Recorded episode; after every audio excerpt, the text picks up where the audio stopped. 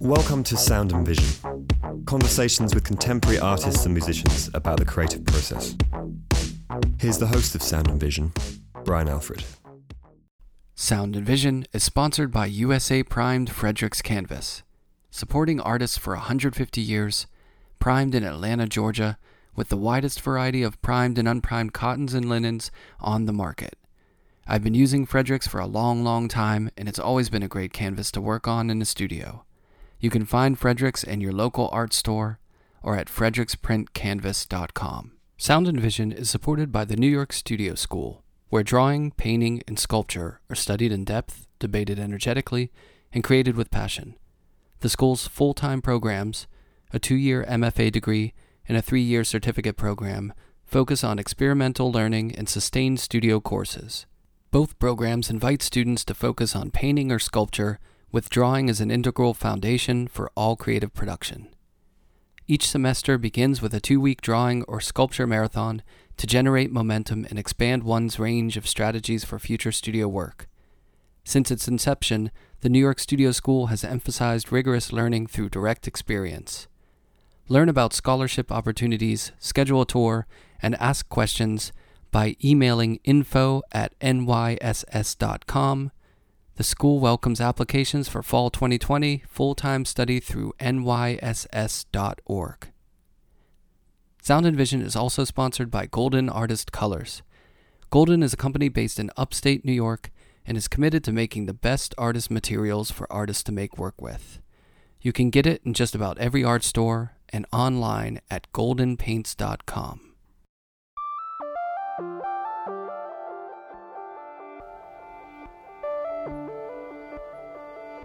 Rebecca Morgan received a B A from Bloomsburg University of Pennsylvania and her M F A from Pratt Institute.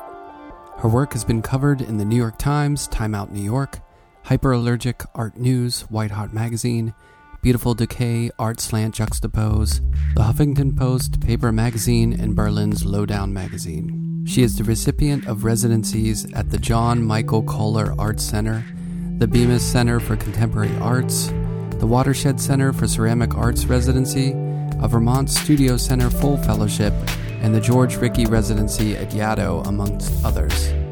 Rebecca has exhibited widely in the United States and abroad with recent exhibitions at BravinLee Projects in New York, Mother Gallery in Beacon, Oakland University Art Gallery in Beacon, Western Exhibitions in Illinois, Mana Contemporary in New Jersey, Greenpoint Terminal Gallery in New York, the Vancouver Art Gallery in Canada, Hole Gallery, M R S Gallery, Marinero Gallery, Hashimoto Contemporary, Woodstock Birdcliff Guild, Fisher Paris Gallery, Wascop Family Gallery at Penn State, Knoll Gallery in Austria, Richard Heller Gallery in California, and the Children's Museum of Art in New York, along with showing at Spring Break Art Fair in New York. Rebecca stopped by my studio for a talk about Central Pennsylvania, marching band, the miracle of making art, city slickers, and a lot more. I want to mention that this was recorded before the escalation of the coronavirus. I'm hoping that these conversations are a bit of respite from isolation and that you find it comforting to hear some one-on-one in the midst of the current conditions. I'll be turning to doing some podcasts over the internet in the near future. Until then, here's our conversation.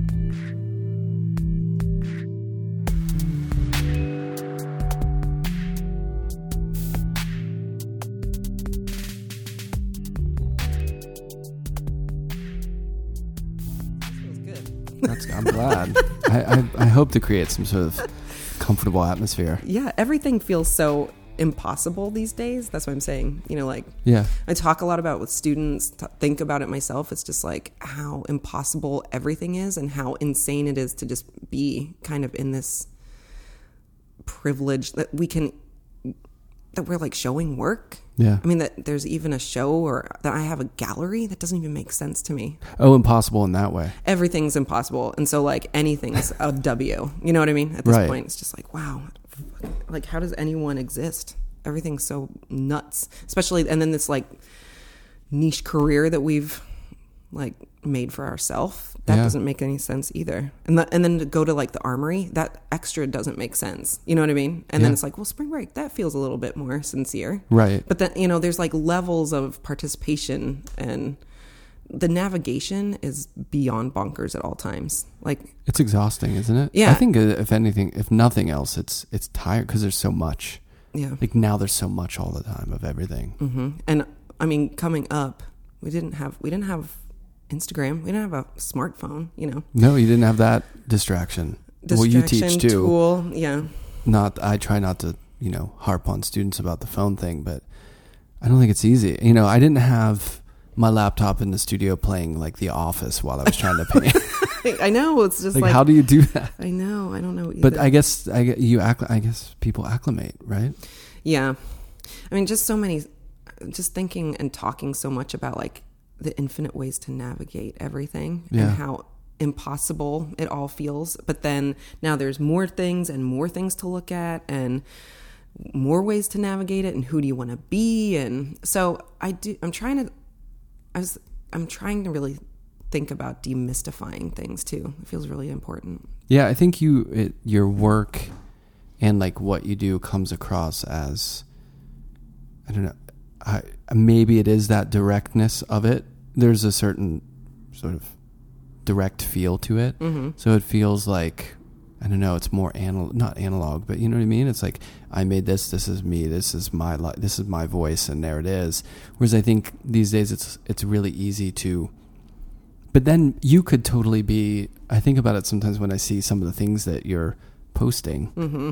you could be totally making totally, that stuff up. Exactly. And I'm, there's so many people out there.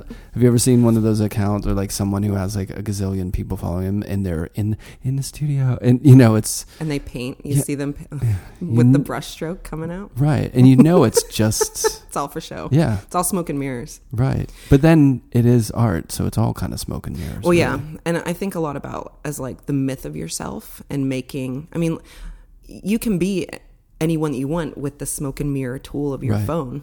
So, I mean, at the end of the day, you, if I really want to pump up being from the rural, it's just like, how much do I like emphasize that? How much do I emphasize just being a woman in the world? How much right. do I emphasize just being an artist in the world? Like, it's all the same. It's all this insane navigation. It's all garbage and on fire.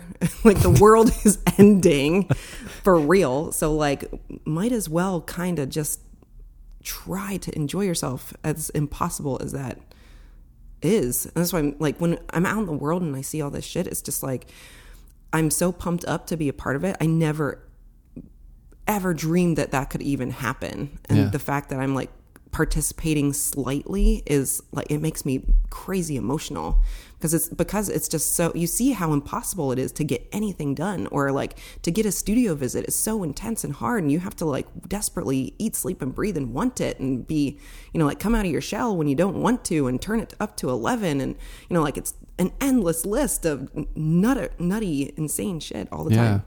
So are we starting? Is this I think did we start? That's it.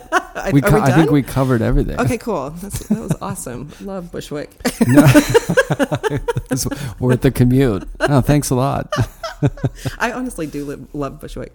I mean, um, I also think about like how people are artists too. And then like I've never, I'm like looking at this studio. I'm like, oh, what? How awesome this is. And like as a zone of making things mm-hmm. and how important that type of place can be, and how hard it is to keep that afloat. Yeah, you know? And it's also like really romanticized. Like whenever the second I was in here, I'm like, oh, like romantically kind of like my ears perked up, and I'm looking at this space and I'm thinking about all the time spent in here and toiling and working it out and being yeah. in the lab, and and like back home for years I've pretty much like made things on my kitchen table and like and just making it work and being scrappy in that sense too. So like all the different layers of like talking about smoke and mirrors, how you have no idea how things are even made at the end of the day. You know, right. like I have no idea where any of the stuff that I saw at all those art fairs came from.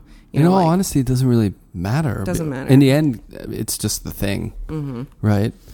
I know. I mean, there's so many, I, I feel that way. There's kind of like a parallel of there's people who will post about how glorious their studio is, or, you know, like yeah, a lot practice, of time. Yeah. The romanticized practice. And then the videos of the painting, like it's yeah, all yeah. full circle. Right. So like, that's kind of where like, at the end of the day, I'm like, if you can't beat them, join them. Like I almost try not to think too much about anything. Right. Like I would love to be, be blissfully unaware. That's like my biggest fantasy. That's, and like, that's what I learned in school. Like the, um, one of the things that stuck with me, because there was probably five. One was the definition of art. Just, I mean, the grad school, yeah, M F A, right. terminal degree. Mm-hmm. Totally worth it. Um, was this definition of art mm-hmm. as being like an unconscious representation of your ideological age. Oh, big time. But unconscious, yeah. right? Mm-hmm. Try not to be overconscious of what you're making. Yeah, that and, sounds impossible. Yeah. I mean, well, that's like trying to remove, I mean, like we're both academics and I have been more entrenched in just thinking about, like I preach and talk about how to navigate and move through making things. Mm-hmm. Like it, I eat, sleep and breathe that. And so, I mean, at the end of the day, it's almost just like problem solving and how this gets done and, you know, demystifying, but then, you know, um, where is this coming from and why do you need to do it? And is there any other way you can? And so it's like, I'm trying to walk the walk as much as I can too. Yeah, definitely. That's one good thing about teaching is you don't want to be up there, you know, gassing on about this and that. And then you go back and you're like, what? You're not even thinking about it. It kind of like makes you keep yourself in check. Yeah. If you're, if you care. Yeah. If you're being responsible right. or at the very minimal, just being like, am I even, I mean, I think a good artist and a, a good professor or educator is one that's, you know, at least conscious of the things that they're, they're yeah. tra- advocating for. And then, totally.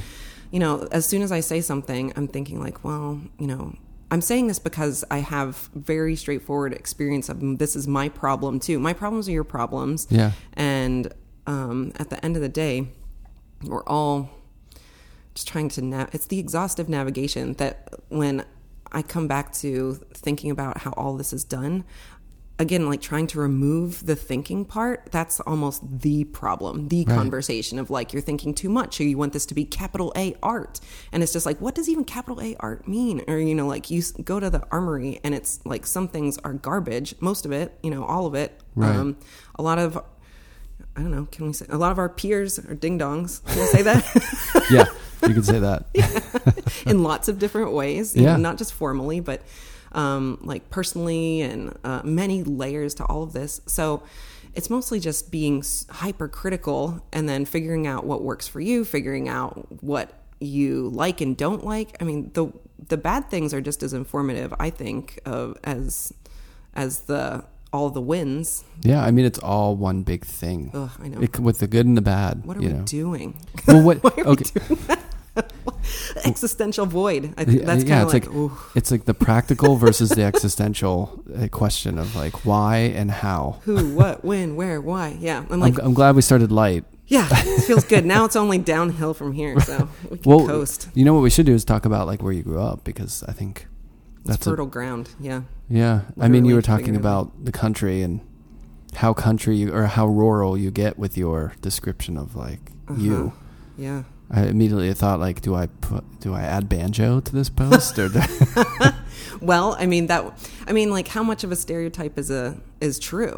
Uh, yeah. That's something I roll with all the time, and you know, like, um, levels of of whiteness in America, and so like growing up, I grew up in central Pennsylvania, which is as conservative and um, in this in very rural, insular bubble. And um, I always exist in the liminal, this like in between of not quite, uh, this exhaustive froth of trying to think about where I am in the world, uh, me as an artist, and then coming from this place that also gave me such pride and identity and such a sincere love for all things rural and growing up and extreme Pennsylvania pride. And, and I loved my family. I, st- you know, I still love my family. Well, that gets complicated. We can circle back to that, yeah. But then hold on. Um, but, and this place I really revere and love that gave me so much of my identity, but it's so problematic. And, you know, I have, I feel ashamed and I, um, It's it's complex. that yeah. there's not necessarily a clear way to deal with this, like, rural whiteness in America. As soon as, like, after the election happened, everyone was like, this is your crew's fault. Like, you did this right. to America. And I'm like, well, you know, like, I can say straightforwardly that this is, like, years and years, decades of being feeling forgotten in America by, like, conservatives and uh, liberals. So yeah. it's like, what do you do with, you know, kind of an uneducated whole class that's just like slowly evaporating into poverty and and drugs and so and opioid crisis. So anyways, um where, you know, try to like talk about how complex, you know, th- I'm never going to have my some of my family members ever come to the other side or understand, be on the quote unquote right side of history or any of that. Like, yeah. so, you know, a lot of my friends would just be like, well, I guess you can't ever talk to your racist family member ever again. And I'm like, well, that's probably the right answer, but, you know, it's not that easy. And like, right. do we just like not talk about it, or do we, you know, like, how do we function? And it's kind of like, well, we don't talk about it, but that feels bad too. And so it feels like the easy way out. Yeah. You know, but I already know, like, this entrenchment is, it's just how it is. Yeah. You know, I'm not going to change that. I also understand very clearly why most of those people think the way that they do. Sometimes yeah. it's very straightforwardly like, you know, how can, in some ways, how can they really advocate for uh, for communities that they've never encountered in their life? You it's know, it's totally isolation from, it's you know, from an completely. experience. You know, you could just draw a parallel between rural and city life. You know, mm-hmm. I think the same thing happens. Like, if you never go to the city mm-hmm. and you're thirty years old and you mm-hmm. finally go to New York, it's going to be like, you can't relate to that. Yeah, yeah, and you even have an idea about what that city is. Just like people do from urban areas, think about people in the foothills of that's Appalachia. Yeah, you know, that's what I encounter a lot of. Where, um, you know, I'm teaching this year in Arkansas, and so many of my conversations when I come up here, I come up here like once a month, more or less, and you know, to do all kinds of stuff. But then, you know, they're like, I like to keep people guessing. They're like, where are you at this year? Because every year I'm pretty much at a different school. Yeah, you're not. You yeah. feel like I'm always in transient. transition. Yeah, yeah. And I like it that way. But that also adds to this liminal, like, I'm in the middle. I don't really know where I am. And yeah. I'm here. I have one foot here and then one foot, you know, I go to New York and I feel capable in New York. And then I feel, you know, where, what is going on? It's like this exhaustive trying to, you know, figure it out again, right. like full circle back to just like who, what, when, where, why. Uh, but anyways, when I say like, oh, I'm coming from Arkansas, everyone's like, ugh, ooh, that must be awful. And I'm like, actually, it's, I have a great life. I like these places. That feels very familiar to me. It feels more familiar than like some bratty people up here that yeah. are literally saying that shit to me. Right. So, um, you know, I find way more interesting things that are happening in communities and my communities in Arkansas or in, you know, last year I was in New Hampshire. The year before that I was in Cincinnati. The year before that I was in Virginia. And so like, I'm seeing way more things. I'm, my bubble is expanded. There's, you know, but that's, that's kind of like how people encounter, or that's how they talk about places other than New York. And no one in New York, very few people are from New York, you right. know, like it's they such a bratty, I'm like, give me a break. Just yeah. it's bad behavior. Yeah. But I think that that's also just like the no brainer, like, ooh, that must be weird. But I mean, that's, of course it is. It's too, super weird. You know, definitely. All these places are totally nuts. And that's kind of like this dynamic between like the two sides of the United States. Cause you know, there's the two sides of it really. Sure. Yeah. Mm-hmm. And, um, but imagine also being here, like moving here when you're five or ten years old from another country. Mm-hmm. So you're American, mm-hmm. but you don't feel connected here totally because people see you as an outsider. But when you go home, you're not seen as someone really from there because you're kind of Americanized. You know what I mean? Totally. That must be even, you know, harder. Yeah.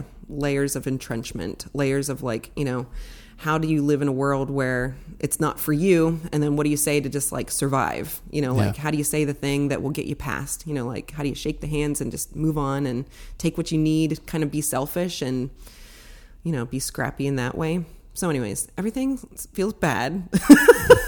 So I'm like... Well, growing up, was it, I mean, how was it? Well, it was really idyllic. Um, I had just like a very, it was like Huckleberry Finn childhood. Yeah. It was just awesome. And... Um, my my grandparents lived up the road. My other grandparents lived in town. We were like hardcore matriarchal family, and just like, you know, it was my mom and my brother and I, and we just we just rolled deep. We had an awesome time. And then, but I was, I just had no idea that anything.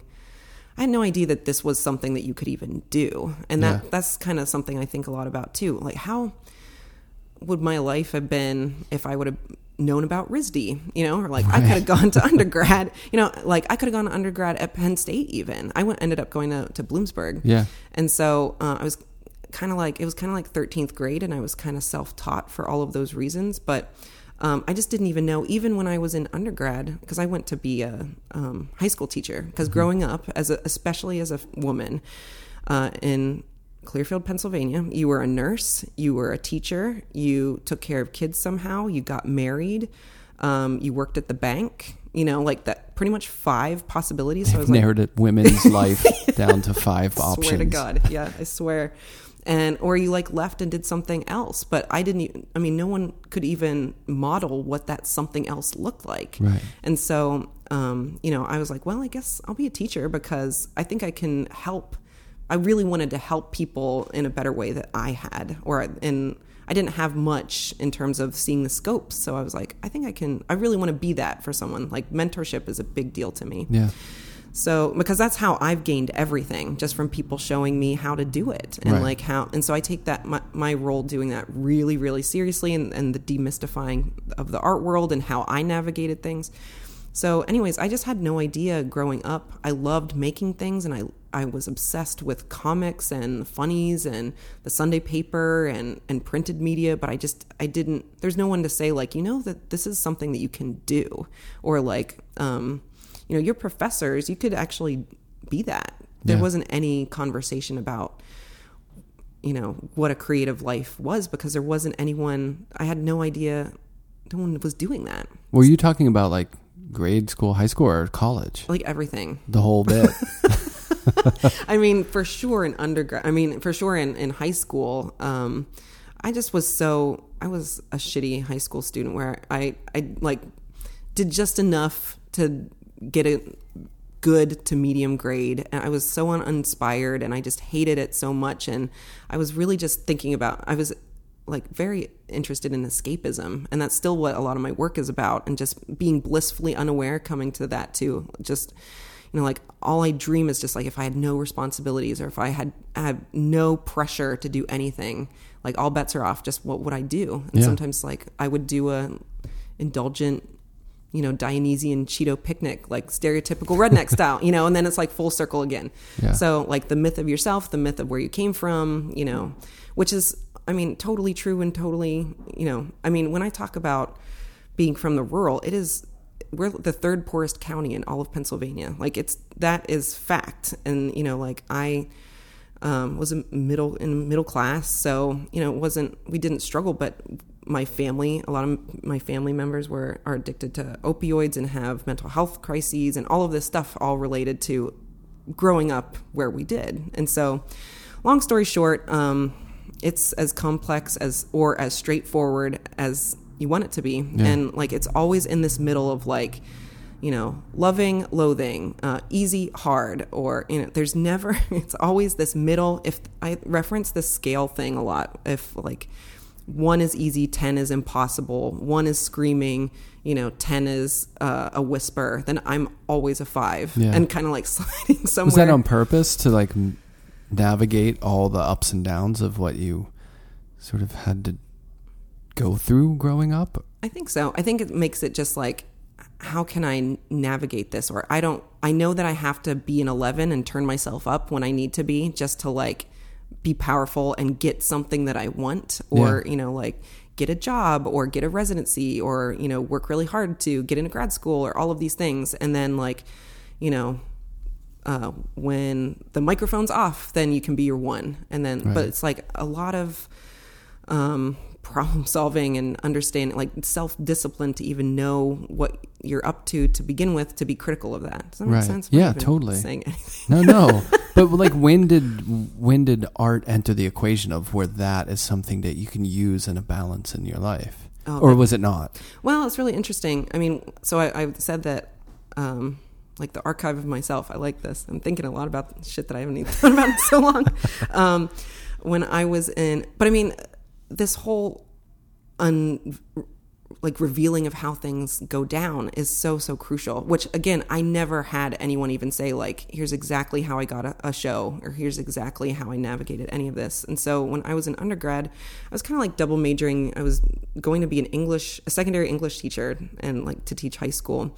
And my, my very best mentor, Jason Godak, he, his wife was my, um, was my teaching component professor. Mm-hmm. And I was set to do my, um, I was set to do my student teaching like a month from when I was supposed to. And I had a, an office visit with her, and she, and she was the first one to just say, you know, you, you're doing so well in teaching. You could do that. That would be a great life.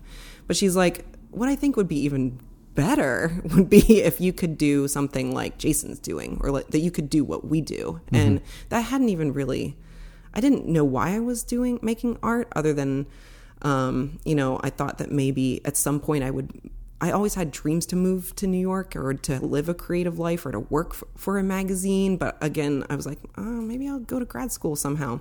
But anyways, she was the first person to say like, um, you know, it can look like this, or it doesn't have to be, you don't have to just get a paycheck and have this be locked into a life. Right.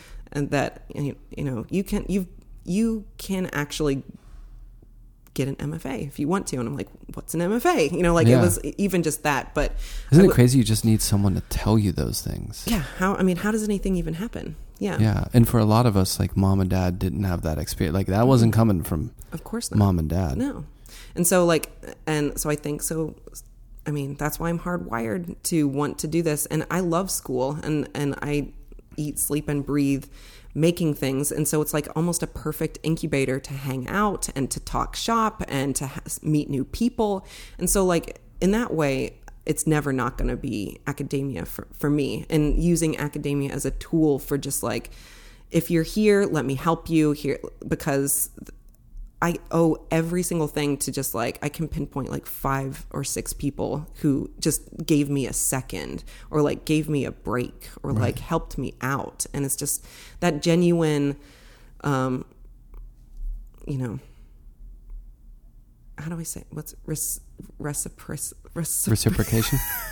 Fuck.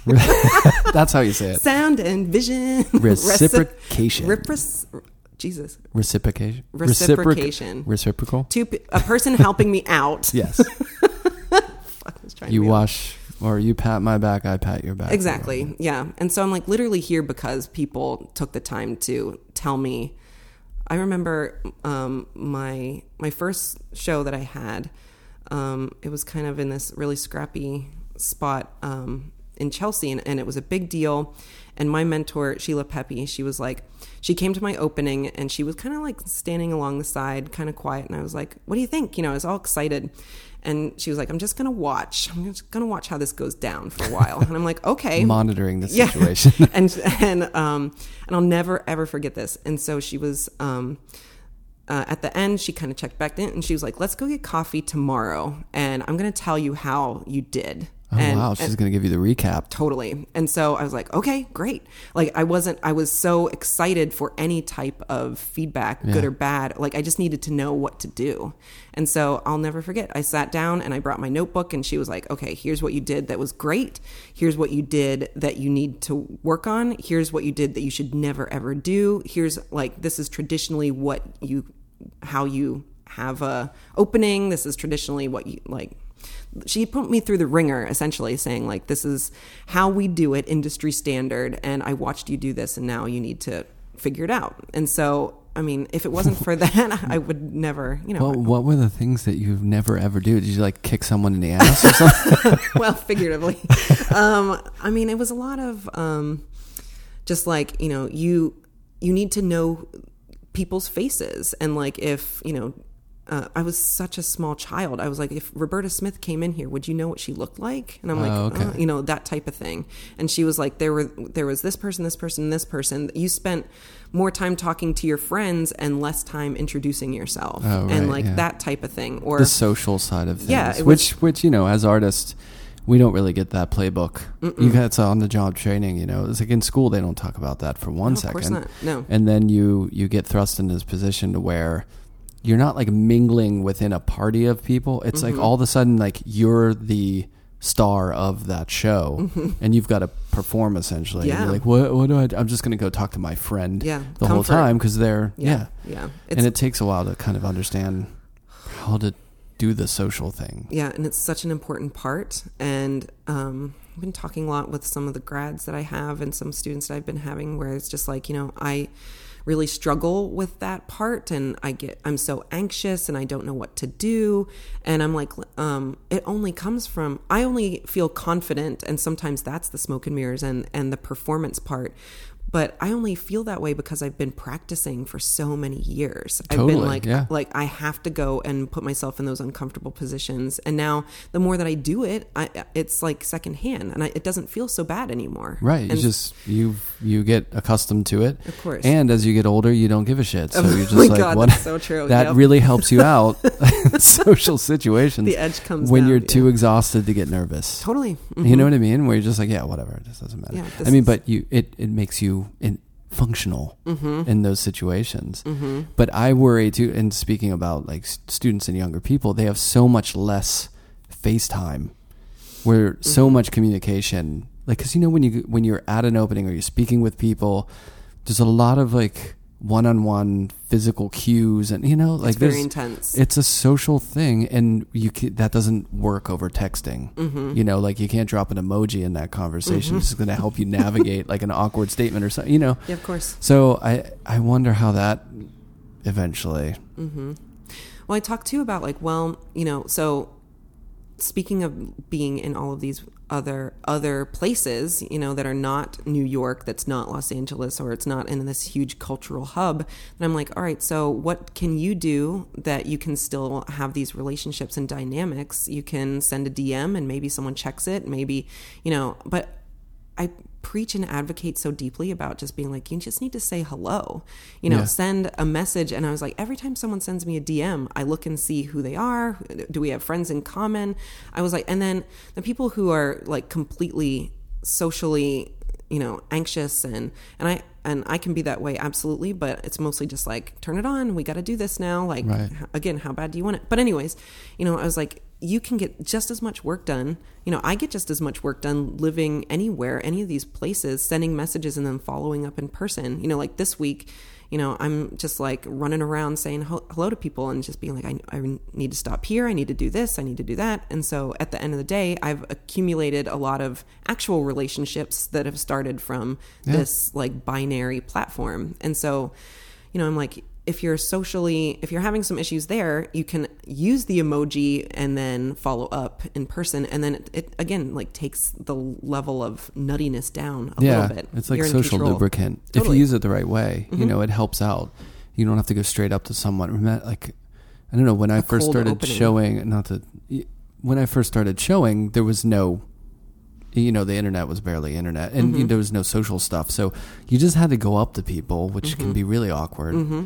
You know, and and I guess maybe that's good training for it. But if you, there's so many of, especially like doing this and talking to so many artists, you know, I can't, like, I don't meet everyone. I don't go to openings all the time. Mm-hmm. I've got a lot of, I can't do yeah, it. Yeah. So if I send a message and then I end up, you know, having all these great conversations and meeting people, it's it's a great way to just get in the door, just mm-hmm. kind of like open it. And I, but I think a lot of times, like some of my students, I had a class where it was about them like thinking about what to do when they get out of school, because mm-hmm. I never had that class. Exactly. Yeah. And uh, you know, I had them all contact like five people over social media and just say, hey, um, I like your work. Mm-hmm. Um, if there's any tips. And they were shocked that people actually got back to them. Of course, almost and always. And it's like, yeah, like people will resp- usually respond. Mm-hmm. It's like artists aren't that famous, or that, you know what I mean? It's not like, you know.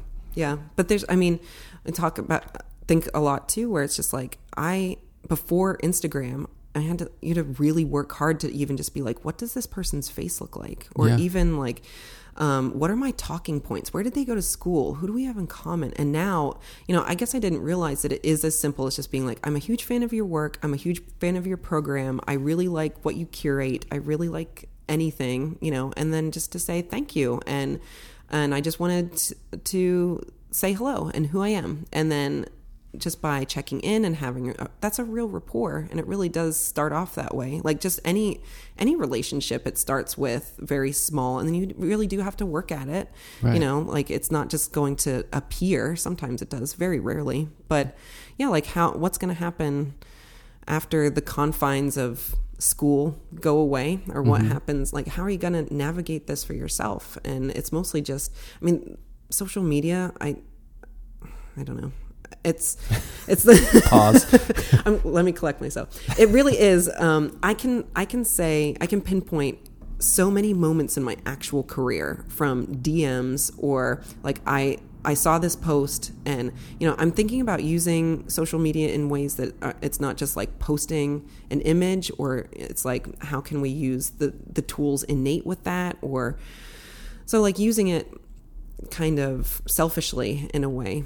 And, but I mean, there is nothing more important than Instagram. I mean, there's just no way around it. It's yeah, like, these days it's, yeah, it's the way to connect with people. Yeah. And it, it for, it's unbelievably amazing that, that that can happen. And people can pull my face up and be like, I think that's Rebecca Morgan. That happens all the time. I mean, I like do yeah, a lot of selfies to, and shit. But I wanted to go through that, okay. down that road, because your persona, like you are on there a lot. I mean, your work is, at times, I would imagine, somewhat autobiographical. Yeah, it's and, it's very it's even you know, it's getting to be even more in the new like stuff that I'm thinking about. But um, so how does that work with meeting people who have a certain perception of you? Yeah, you know, because a lot of the stuff. Well, I don't, I don't know, I don't really know you. Mm-hmm. Well, I mean, but, but you kind of do though. You get I a mean, feeling that yeah, but that might be you know, it's all the smoke and the mirrors. Professor pics might just be like kind of goofy, like tongue in cheek. But then there might be a lot of people come up to you and you're like, oh, uh, you know, like, and a lot of the you you do allude to like these, I, I believe at times like people who are contacting you or just men in general, mm-hmm. like coming, you know, like that kind of crap. Totally. That. You know, so is it, how is it navigating between like you and your work and your direct relationship with your work, and then that going out there, and then this fact that nowadays, like back in the day, people just go to the gallery and they say like, oh, that's you. There's some self-portraits and this mm-hmm. is kind of what they, now that work is tied together with this social side to it. Yeah, totally. That can be completely misinterpreted. Mm-hmm. Then again, people can misinterpret anything. Sure. And often do all the time. But now it's more accessible, just mm-hmm. like the artwork is more accessible with social media. Mm-hmm. So is mm-hmm. you know, misinterpretation of someone. Mm-hmm. I mean, is that, do you not have to deal with it that much, or do you kind of put the blinders on and say, you know, whatever, I'm just doing my thing? Like everything's fodder. Like yeah. everything's just like gifts, manna from heaven, when like some ding dong slides into my D M and yeah. says something insane. Um, because I'm like, ultimately I'm making work about myself no matter what, even if it's more archetypal or even if it's straightforwardly me. Like it's always me, even when it's not my face, even when I paint a male, it's still about, you know, rural whiteness or just whiteness or, um, um all the layers. And so, you know, my work is super autobiographical, and, you know, me, it's, I mean, the images are things that I also want, you know, like, uh, I want to be married. I'm trying to date. I'm trying to, you know, have a partner. I want all of these things. And so my art and my life is very much the same. So I think about using, you know, stories and Instagram in the sense of just like, mostly a way to, to cope and commiserate, especially with other women or other people who are dealing with the same thing, where I'm just like, I just need everyone to look at the underbelly of all of this. And yeah. I want you to look really, pay attention, because I'm going to show you. And uh, I'm so hardwired to um, be as straightforward as possible, to wear my heart on my sleeve. That's just, that's how I am innately, my wiring. And so, um, my when I'm having problems with men or dating or all of these things, then I mostly just want to use my quote unquote platform to just be like, I need everyone to look at this for a second and yeah. just like straightforwardly check out what is coming my way on in D Ms, or like, here's here's an image that I found, or here's something that someone said to me, or there's so many different layers about it. But I mean, talking about how impossible it is to navigate, I prefer, and it makes me feel good, and it makes me cope through how impossibly hard everything feels by just being like, let me show you how impossibly hard this is. And instantly, all, you know, girlfriends, people that I don't know, strangers are, are all just like, thank you. And also like, I'm dealing with this. I mean, everyone's problems are everyone else's problems in the same way, in yeah. different hierarchies, or so um, there is a lot of that. But I mean, mostly the images and, you know, me and posting selfies, you know, like this quote unquote, sometimes I do this thing where I post like um, thirst trap pictures of myself and right. call it Professor Thirsty. And I think it's funny, hilarious. It makes me, it's like, it gets me through it, you know, yeah. where in most of the time I'm doing it for specific attention, or like I want someone to look at it. Yeah. And um, like, I'm literally trapping them, and I'm looking to see, I'm like, who, who's checking me out? Like I can pull this up and see who's, who saw my image and shit yeah. like that. So, um, you know, I'm using it as a tool, not just, you know, because I'm like, well, I look really good today. I feel good. I want everyone, you know, it's like a flex. I'm a narcissist mostly too. Like that's probably why I'm doing any of this, just because I'm obsessed with myself. Um, but, you know, like I'm, you know, I so desperately want other things that, you know, my career can't afford me. Like, like I said, love, a partner, um, a family, um, you know, occupations, jobs. So it's all, you know, to, I don't want to say like, people have always said like, oh, you have branded yourself as someone who uses herself to talk about all of this stuff. And I'm like, well, it's not, it's not that it's not that intentional, or it's not that that's how, my angle, or that's not how I want it to be seen. It's just how it happens when you're being straightforward and, t- and talking about yourself by nature, it's going to be exploitive. And yeah. so, I mean, that's my hard wiring. That's what my heart is, my truest self. And so I'm, it feels best to spew it out. And sometimes it gets a little bit too hairy and like, but I'd much rather it be nuts than not. And I, so like we can, we can like go down from a ten, you know what I mean? Right, like on right. the sliding scale, the ten can go down to a five, but you know, I don't know. It's, it's getting, it's later than you think. So you might as well go for it. Yeah. And maybe one day with, you know, if someone has a partner and eight kids, mm-hmm. you might not have the time to want it to be a ten anymore. So. Yeah, I'll be very happy with a three. Yeah, like I can't do a two. Yeah. A two or less. one point five feels fine. What I find uh, compelling with the work is that the that whole dynamic that you talked about between you and what is shown. Mm-hmm. But with the work, it's like there's this sliding scale of like beauty and the grotesque mm-hmm. with that, which aligns with sometimes the sentiment of how one, I would imagine how one is perceived or a situation is perceived. Mm-hmm. And then you can navigate through, because clearly you are good at drawing mm-hmm. and painting. Like, like there's so. like a technical proficiency there. Yeah, sure. But that's kind of tied to also, you know, like graphic novels or comics, which I'm sure you grew up with. Mm-hmm. And then you can really push this kind of idea of beauty and then like pushing back against that. Like mm-hmm. that dynamic is really interesting in the work. I'm sure a lot of people who might just see the work and be like, oh my, oh my. Mm-hmm. Mm-hmm. Yeah. But, there's a lot of that. And maybe not reading into that, but I think that is such a huge component of the work. Mm-hmm. Is that something that you really, you're really purposeful about? Like, okay, how much am I going to, like, how many zits am I going to put on this butt? Mm-hmm. Or how many flowers am I going to put behind this portrait? You know what I mean? Like mm-hmm. that balance between the allure and the pushback. Mm-hmm. Well, I mean, coming back, it always comes back to being the most genuine, straightforward. And so, you know, like everyone has zits on their ass, like every single one of us does. So, but no one's talking, you know, it's just like, the smoke and mirrors of like, you know, everything's great. Everything's just how it should. And, you know, especially everything looks lovely on the internet where yeah. we're all plugged into all the time. Facetune. Face, yeah. I mean, myself included. Oh my God, love Facetune. Don't, literally don't trust any image of me ever. Why am I saying I'm blowing my cover? But yeah, but that's exactly what I mean. Like it's, nothing is as clear and straightforward as right. it looks. So, you know, like, I'm like, well, um, what, if everything feels like a lie most of the time, or, you know, even myself as a female living in this world, I feel like this world's not even for me. And I have it really exceptionally awesome as a cis white woman, like mm-hmm. in this world, I have it really good. And so, you know, everything is so impossible to navigate. So I might as well just be like, let me show you how impossible it is to navigate. And so not only just that, um, you know, the, the stereotypes of just people looking so unfortunate, like you were saying, you know, people from the city, what do they, how do they think, you know, someone from central Pennsylvania, where they literally call it, you know, Pennsyltucky. And so it's just like, well, that doesn't feel good to me either. But, you know, it's also, I mean, that literally is my aunt. When I draw, you know, these characters, I'm like, that is not far from exactly what she looks like.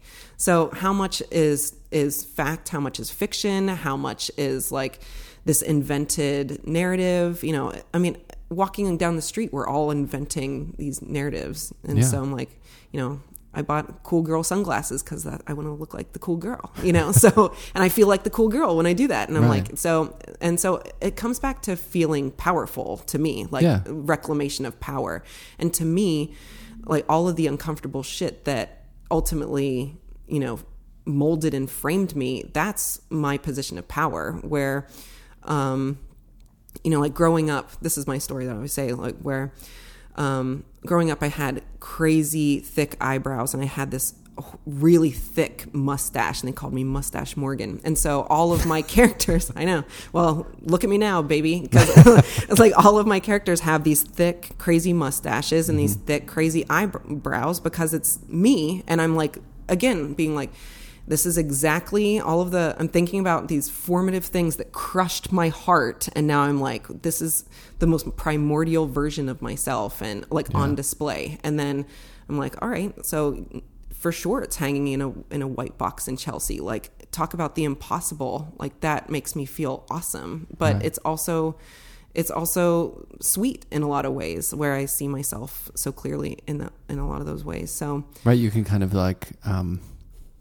through the creative process, just expose who you feel like mm-hmm. you really are in all the different dimensions of who you are. Yeah. So many different levels of, of all of it. And also, you know, talk a lot about this in school to create positions of power when you don't feel like you're getting any of that. So yeah. it's like, man, I'm really having a hard time. Like, you know, I just so desperately want a show. And then so why don't you create a position where you can, why don't you just throw your own show, you know, move your furniture in your house and see what happens, or, you know, like try to get a repost. And like the snowball effect is real. And, yeah. and so, and also I'm paying attention, and I think a lot of people are paying attention to be like, whoa, this person just did this wild thing, you know, like what were, what are they up to? And then difference causes interest. And you're just like, you know, I'm like, I want to see what happens here. So it's not just, um, it's not just letting things happen to you. It's just, you know, how am I going to use Instagram in a way that feels genuine and also helpful, and that I'm in a position of power with a lot of eyeballs on me that I can demystify, and that I can,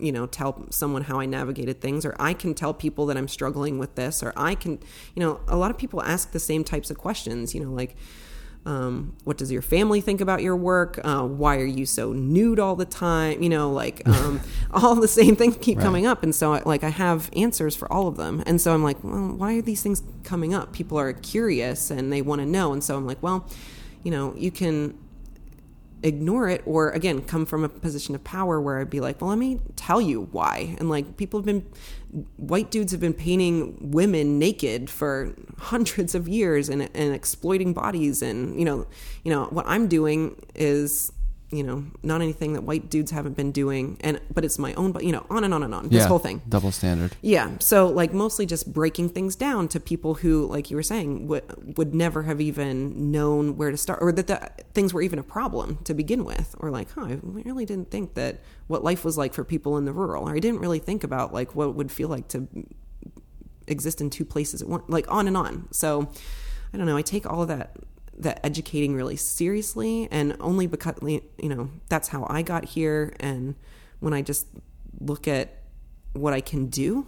It feels fun to me, but sometimes it's starting to feel a little bit more exhausting when, you know, people want more things or demand more of your time and yeah. like, like, why haven't you replied to me? Why haven't you, you know, so that doesn't feel as good anymore. I'm thinking like, how, how can I still be doing, using this, but not burning out? And totally. Know, the burnout is starting to creep in a little bit. It feels a little different where I was just like, I mean, when I look at my numbers for how much time I'm logging, it makes me sick. Oh, like, screen time? My screen Whoopsie. time. Yeah. Oh, yeah. Oops. Oops. Jesus oh, Christ. Really? Was I that? You know, when you look at it and you're like, holy smokes. I mean, I, I can guarantee what you're putting in is nothing. It's not a competition, but like I can. Oh, guarantee, yeah, I don't. I can I, guarantee I, honestly, you. I make a really like a solid effort not to yeah to do much. You know, I, I think I'm also.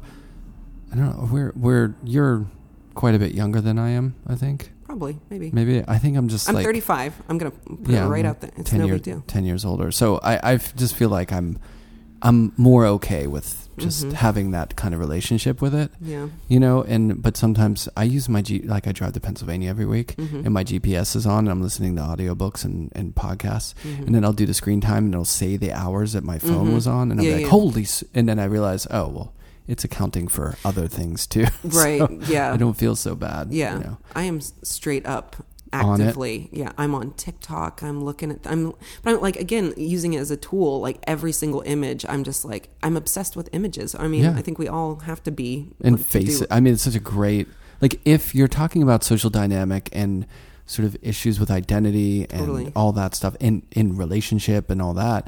I mean, that's how a lot of that stuff is going down. Yeah. So it Can't makes, not. it makes sense, mm-hmm. you know? Yeah. I mean, like, uh, TikTok came on the scene and now, um, I'm like, oh man, I, I'm so pumped about TikTok, but a lot of my buddies are like, ah, whatever. I don't get it. Let's not do it. And I'm like, well, how did everyone act when Instagram first came on the scene? It was the same type of a thing. Like, mm, I don't want to use it. You know, like I have Facebook or, you know, like you have to stay with it. And, you know, now when I look at, at how people are communicating with TikTok, I get freaking amped. I'm out of control where I'm just like, this is, it looks they're like responding to being bored and, and making videos about all of these things and, and speaking eloquently, um, with really simple means and all of this stuff. So I'm, I'm really pumped about it, but I'm also just like, I feel kind of like a slave or like that I'm, I'm existing in two, again, this liminal two worlds of like the actual physical. And then right.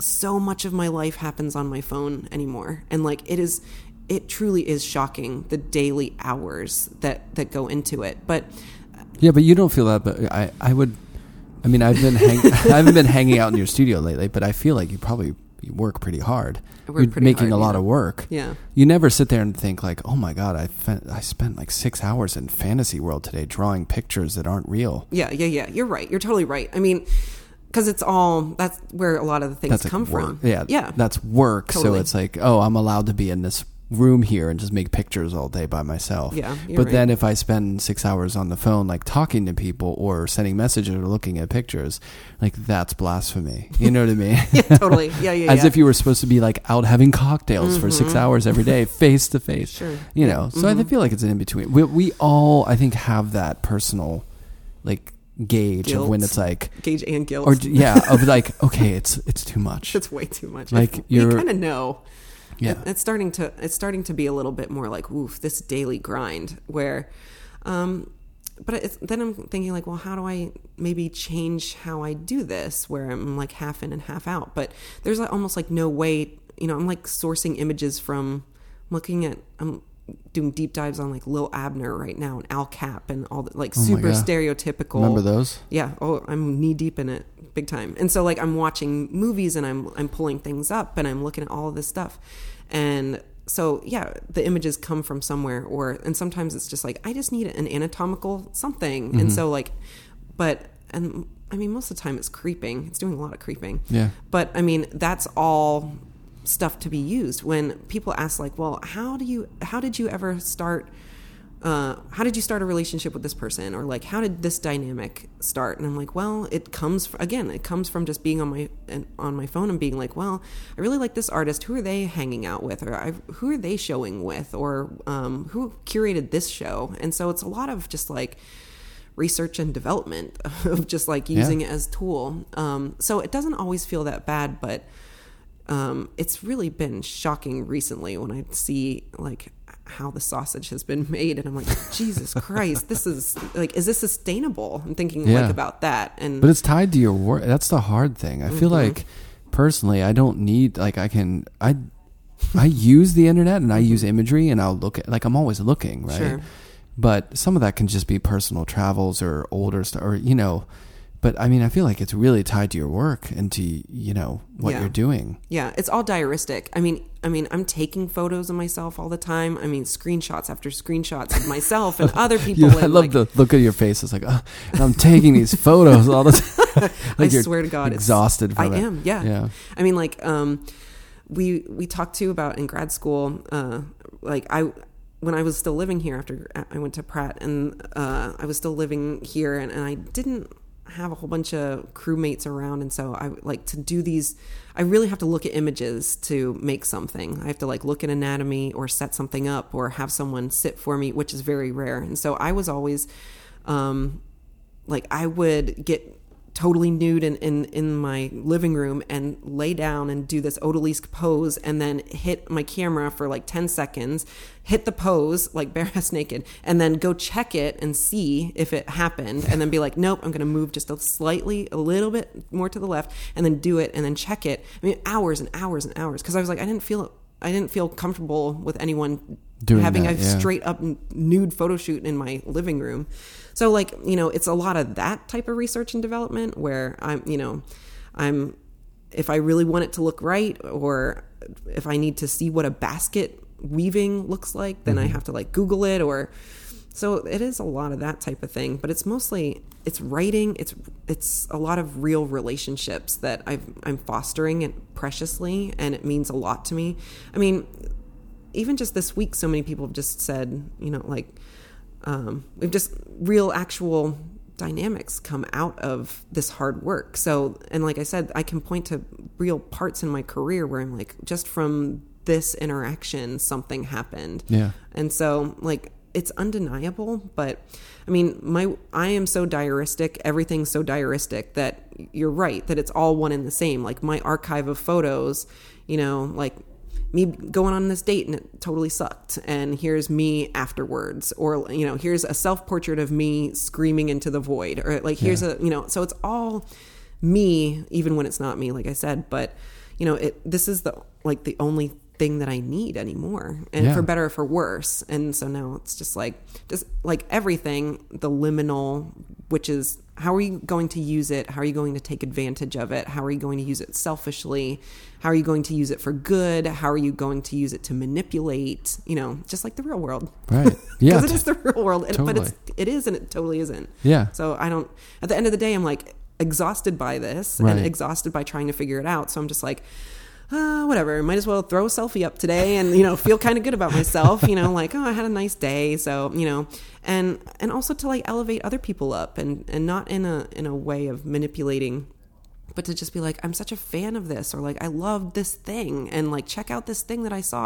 And then it frames, you know, you're like, I know so much about you because of the things that you post. And it's like, you can so clearly see someone's aesthetic choices or what's important to them right. or like, you know, if my, if my heroes when I was in undergrad and grad school were like, here's what I'm reading, I would lose my mind. Oh yeah. You know, like, and that type of accessibility, you know, is, is very rare. Yeah. So, I mean, it's, it's mostly still teaching even when you're not in a formal setting, like it's, it kind of never stops. But I mean, I wonder though, because we're sort of transition people. Mm-hmm.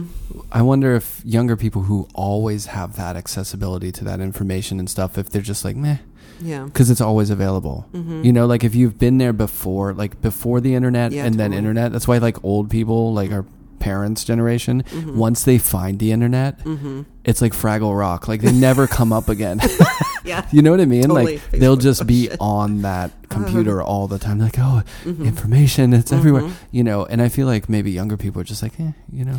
Yeah. It's funny. I've, I'm kind of thinking and noticing, cause that's usually the, the go-to, like, um, oh, kids these days type of thing where they just have everything and, or they're too obsessed. And, If if there's anything that I've seen across the board, I think that um, that they're not as hardcore about it as even I am, yeah. or like as our parents or something like that, where it's kind of like take it or leave it. And they're, I mean, they're very concerned with real applications, not just, you know, this um, binary smoke and mirror thing that happens. Yeah. So I think the kids are okay. I think they're totally No, fine. I do too. I think it's a more healthy relationship with it. Yeah. I think that they have it more figured out. They're not obsessed over it because it's just been there. It's like the, you know, when I was growing up, my mm-hmm. mom had a friend, Sarah's Candies mm-hmm. in Pittsburgh. Yeah. And her friend was, there were, we got candy all the time for free. Mm-hmm. So I, maybe by the time I was five or six, I maxed out. yeah. You know, there were like just giant dishes of yeah, candy. Of and then when I was like in high school, friends would come over for the first time and they were like, oh my God, there's yeah. just a bowl of candy. Yeah, and they would just go to town. You know what I mean? It's like they couldn't control themselves because they never had it. Yeah, totally. And I think there's something to be said for, you know, exposure to things. Mm-hmm. And I have it, but it, it must be a little more like you have a more grounded relationship with things when they've always been around. Yeah, for sure. I mean, so m- my generation, I don't even know what I technically am. I'm like an elder millennial, I guess. I'm not sure. But like my generation is the first to ha- remember what life was like before technology and before yeah. social media and iPhones and afterwards. And so, you know, just like how we didn't think about what it was like to have a television in our lives. Right. But I was also like, I was a freak about television. That's all I wanted to do. Yeah. I wanted to look. And then when the internet hit, then it was over, like game over. Right. That's all I wanted to do too. But I mean, I can't, I can't say that like, you know, I was still doing four H and stuff, and I'm still doing stuff like that. Where I love it. Like the internet hit and you're like, oh, that's it. I'm yeah, done. I'm super this out. Is me forever. I See figured ya. It out. I'm super good. I love this. I love, I mean, and that is something too, where, I mean, like no way around it. Some people are just more inclined, like inclined to do that. As soon as like chatting came out and chat rooms and, you know, a search engine, then, you know, and this is even more maybe to that point where I was still living so rurally and, you know, I was, you know, using dial up fifty-six K modem, you know, that type of thing. And then, but even though I had literally everything now at my disposal, I still didn't even know what to look for. Yeah. So like, even though I wanted, I was really interested in comics, I, I was super not searching for comics right. because I still didn't even know, like I would be, the only thing that I kind of knew was like Mad Magazine and Peanuts and what was my very limited scope. And so I didn't even know how to, how to pursue the things that I even might've been interested in. It was just like, if you had whatever was at Barnes and Noble, like when I would, I would drive forty-five minutes when I had a, when I finally got a car, I would drive forty-five minutes to State College and I would be like, well, there's Art News, there's Art Forum, there's Juxtapose, um, there's Art in America. And then there's sometimes the, um, a new American, new painting. American paintings. And that was a big deal to me. And so like of those five, that was kind of my education. And so,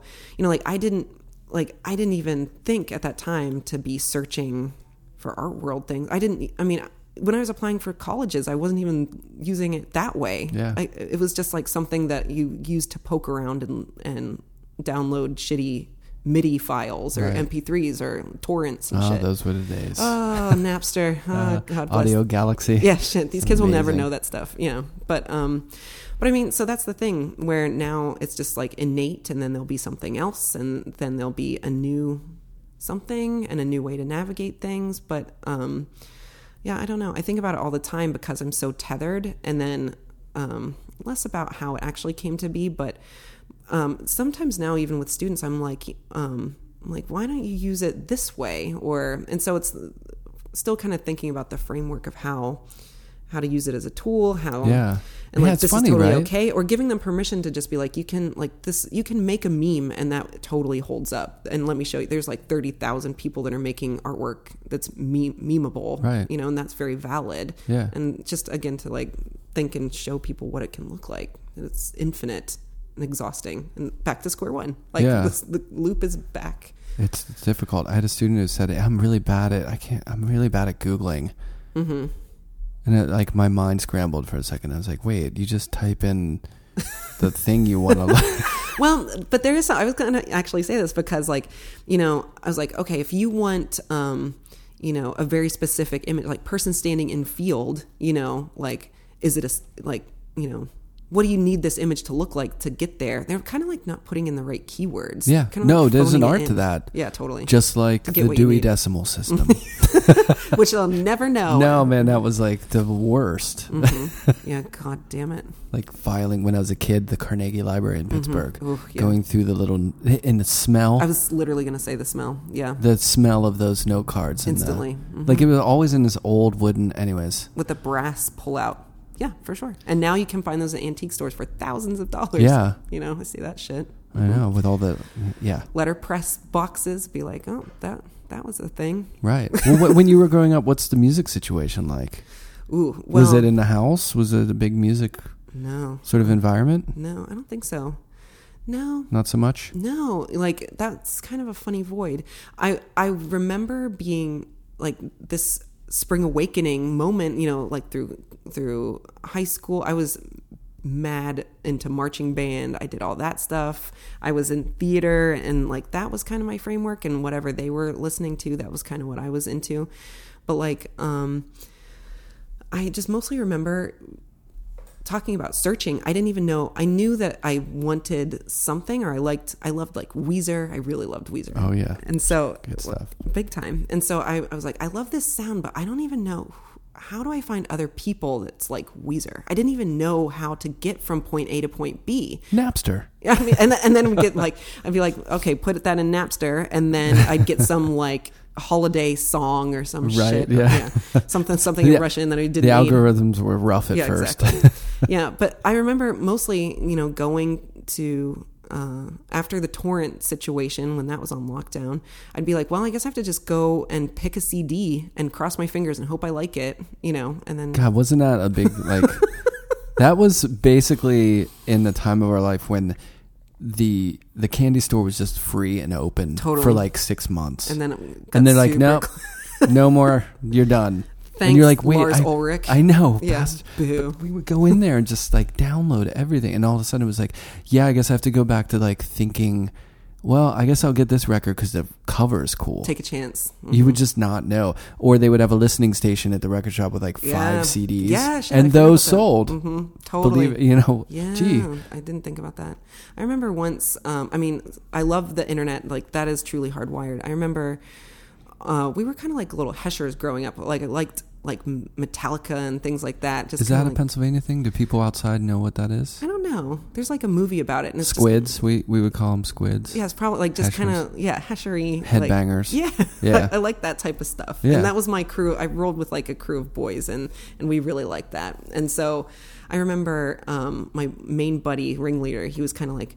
Um, what we're going to do, we're going to get on eBay. And I found this guy and he has, he's selling a blue pen for like twenty dollars. But along with the blue pen, you get um, Metallica's uh, entire M P three index for free. You know what I mean? So it was oh, like weird. The way to circumnavigate right, buying, right, right, right. buying an entire discography. Oh, that's smart. Yeah. And so, so we were all, we all got blue pens and they all came in the mail and there was a single shitty Bic pen and yeah. then like an three M P three C Ds, which at the time we couldn't even play them. We couldn't even figure out how to play the M P three C D because you oh, had you to have to a get computer. Them on the computer. Yeah, so it was like this whole yeah, kids these days. Anyways, um, and then I put them on my little um, Rio five hundred that would hold oh, twelve yeah, yeah, yeah. M P three songs, and I was like, I had, I was like living. I was like, I have arrived. Yeah. This is the best.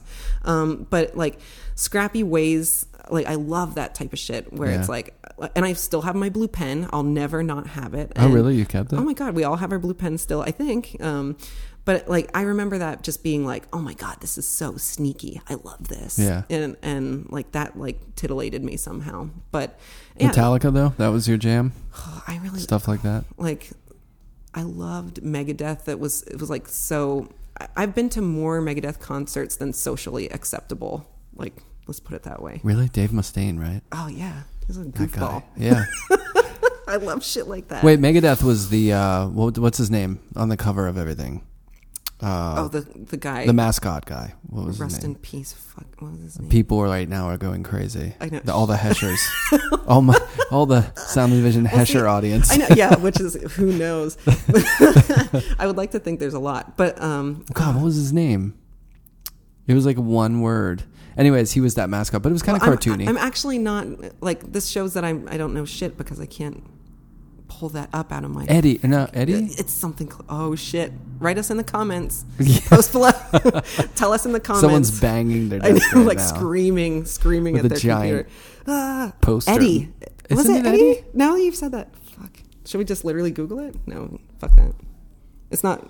I did not come here to talk about Megadeth, and I also came here exactly to talk about Megadeth. That's exactly what I needed to happen. Well, who else? Was it all metal, or did you like the R and B um, or the Boys to Men of the world, or I like well, Mary J. Blige, I like Mariah Carey, everything. I was Britney. so in, love Britney. Live You're and a die. Britney fan, big time, mm-hmm, from day one. I love pop. I love top forty. I we were talking earlier too about. Um, I really like to turn my brain off, and that's one of the, some of the only things that does it. Like I can't listen to music when I'm making things at all. It has to be very like.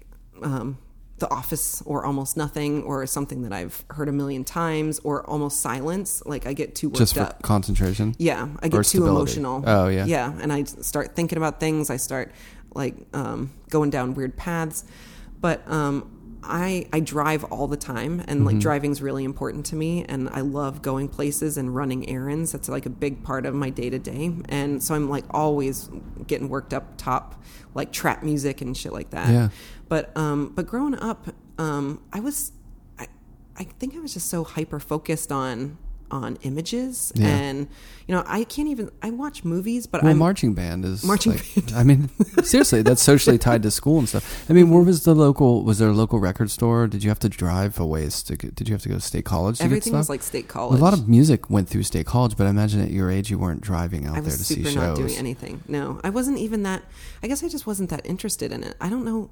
Really what I was, when I really reflect, I'm like, I loved music and stuff like that and message board. Like I was on the Weezer message board and I like creeping around on that, yeah. but I didn't, my scope, I was like, this feels fine. I like this stuff. And then I couldn't figure out what else I wanted to like because I couldn't figure it out. So I right. was like, oh, I'll figure out some torrents and what, what's, whatever Rolling Stone magazine told me was in their top, you know, or like whatever was on um, T R L. That's what I was oh my God. thinking about. Yeah. Was that Carson Daly's? Big time. Yeah. Yeah. Love that shit. Formative. So like, I think a lot of it now that I'm thinking about it is just like whatever you encountered on that day, or yeah. like if someone word of mouth told you, you know, like, you know, if you like this, maybe you'll like that. And the only things I really remember seeing, I went to see Weezer at, uh, in Penn State, and then they played at Penn State. Yeah. Big time. And then uh, I liked My Chemical Romance. I remember going oh, on yeah. big road trips to New Jersey to see them, and um, like Crocodile Rock and shit in Allentown and, and Philadelphia. And so, it, but always really eclectic. But it, I mean, I didn't ever really know what I wanted because I couldn't, I just couldn't figure it out. The yeah. access, and that's, it does come back to like having access to things. And that's why I take all that stuff so seriously, because I, I was like, what would it have been like if I would have just been like seen all this underground shit that I knew I would have loved, or like that I was clued into anything. I would have been like, well, maybe I want to go where these guys went, or like that would have the trajectories of, of pathways. There's infinite ways to do it. But I'm like, man, if I would have just had a little bit of a better idea of like all, where these things were coming out of, or like, if I would have known about all this zine culture and shit. And but most of that was happening forty-five minutes over the mountain, right? You know, which yeah. I just it didn't even cross my mind because we were just weren't doing that. Yeah, but you wouldn't be you. I guess like there's a certain amount of like exploration probably that you had to do just because it wasn't served to you on a plate. You know what I mean? And maybe why that's why not to. Analyze. Go ahead. Let's do it. No, but I mean, maybe that's why the social aspect of your work, or like, you know, that you really seem to feed off of like the social interactions and yeah, you know yeah, what yeah. I mean? Like that, that's really important because, you know, it sounds like you weren't just, you know, like shuttered off. Like you wanted to, to connect because you were a little disconnected in a way. Mm-hmm. You know what I mean? Yeah, Whereas yeah. if you grow up in New York City, like I watch my son and I, I see him kind of, he's able to tune out.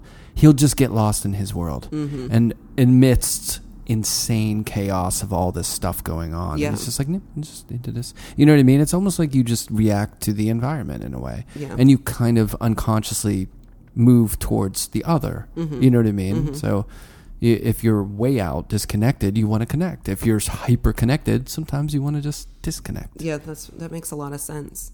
I mean, that's really eloquent what you said. But, you know, how can you miss something that you don't even know that you're missing? you know, that's what I'm kind of thinking. How did I, you know? Well, it's not like you didn't have any social interactions well, yeah, or any connectivity. It's not like I mean, you were born, born on a log. Sure. Well, kind of. Maybe. In a bog with yeah. like a tent. It's kind of fitting, actually. sounds sounds kind of nice. But I mean, like, I, I didn't know what was even out there for me to feel romantic about it, you know? Yeah. So I was really happy with what I had.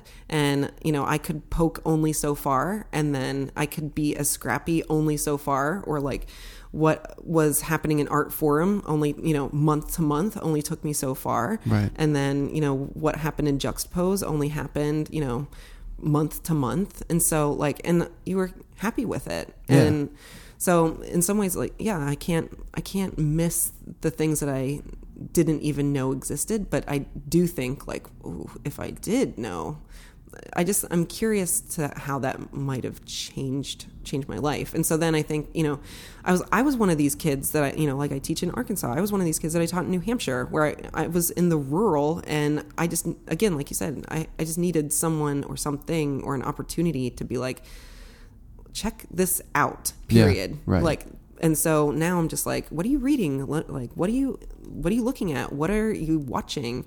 Um, that cross-pollination is just how things happen. And I guess, like, you're totally right. That's why I am the way that I am, because, because of all my obstacles, you know, it sounds, it's not, it wasn't even an obstacle. It was just the, the path, the p- path, the cards that was dealt yeah. to me. And yeah. so it's neither here nor there. Like, but it's, but yeah, I guess this was a, a wild deep dive. Well, no, I, I like it. Like, really, I'm like, whoa, I am I, hardwired for wild shit. Or, I think when you, when you came over, you were like, yeah, I'm not really thinking about stuff. I'm trying not to think about yeah, stuff. Yeah, yeah, big time. Oops. Yeah, thinking Sorry. so blissfully unaware of. I mean, I'm think, I just think more like forward, forward, forward, because like it's, um, I do think it's a miracle. We were talking about this earlier, that we're even here functioning, yeah. like able to do what we're doing. It's a miracle that I did come from Clearfield, Pennsylvania, and went to did and went to basically thirteenth grade community college, you know, God bless you, Bloomsburg, Pennsylvania. But it's, it's totally true. Like, the fact that I somehow navigated it, it's completely insane to me. And, yeah. and I, I, I, well, looking forward, I think, is part of the artist's D N A too. Mm-hmm. Don't you think? Oh, I feel yeah. like we. What's I, next? I mean, now? I've said that a lot, but we don't want to look back. Mm-hmm. We just want to make the next thing. Like, if you're really driven, you just want to make the next work. You're mm-hmm. thinking about what you want to do next, and mm-hmm. and you're not dwelling in, you know, five or ten years ago. Mm-hmm. My it, worst fear is like having to redo a painting.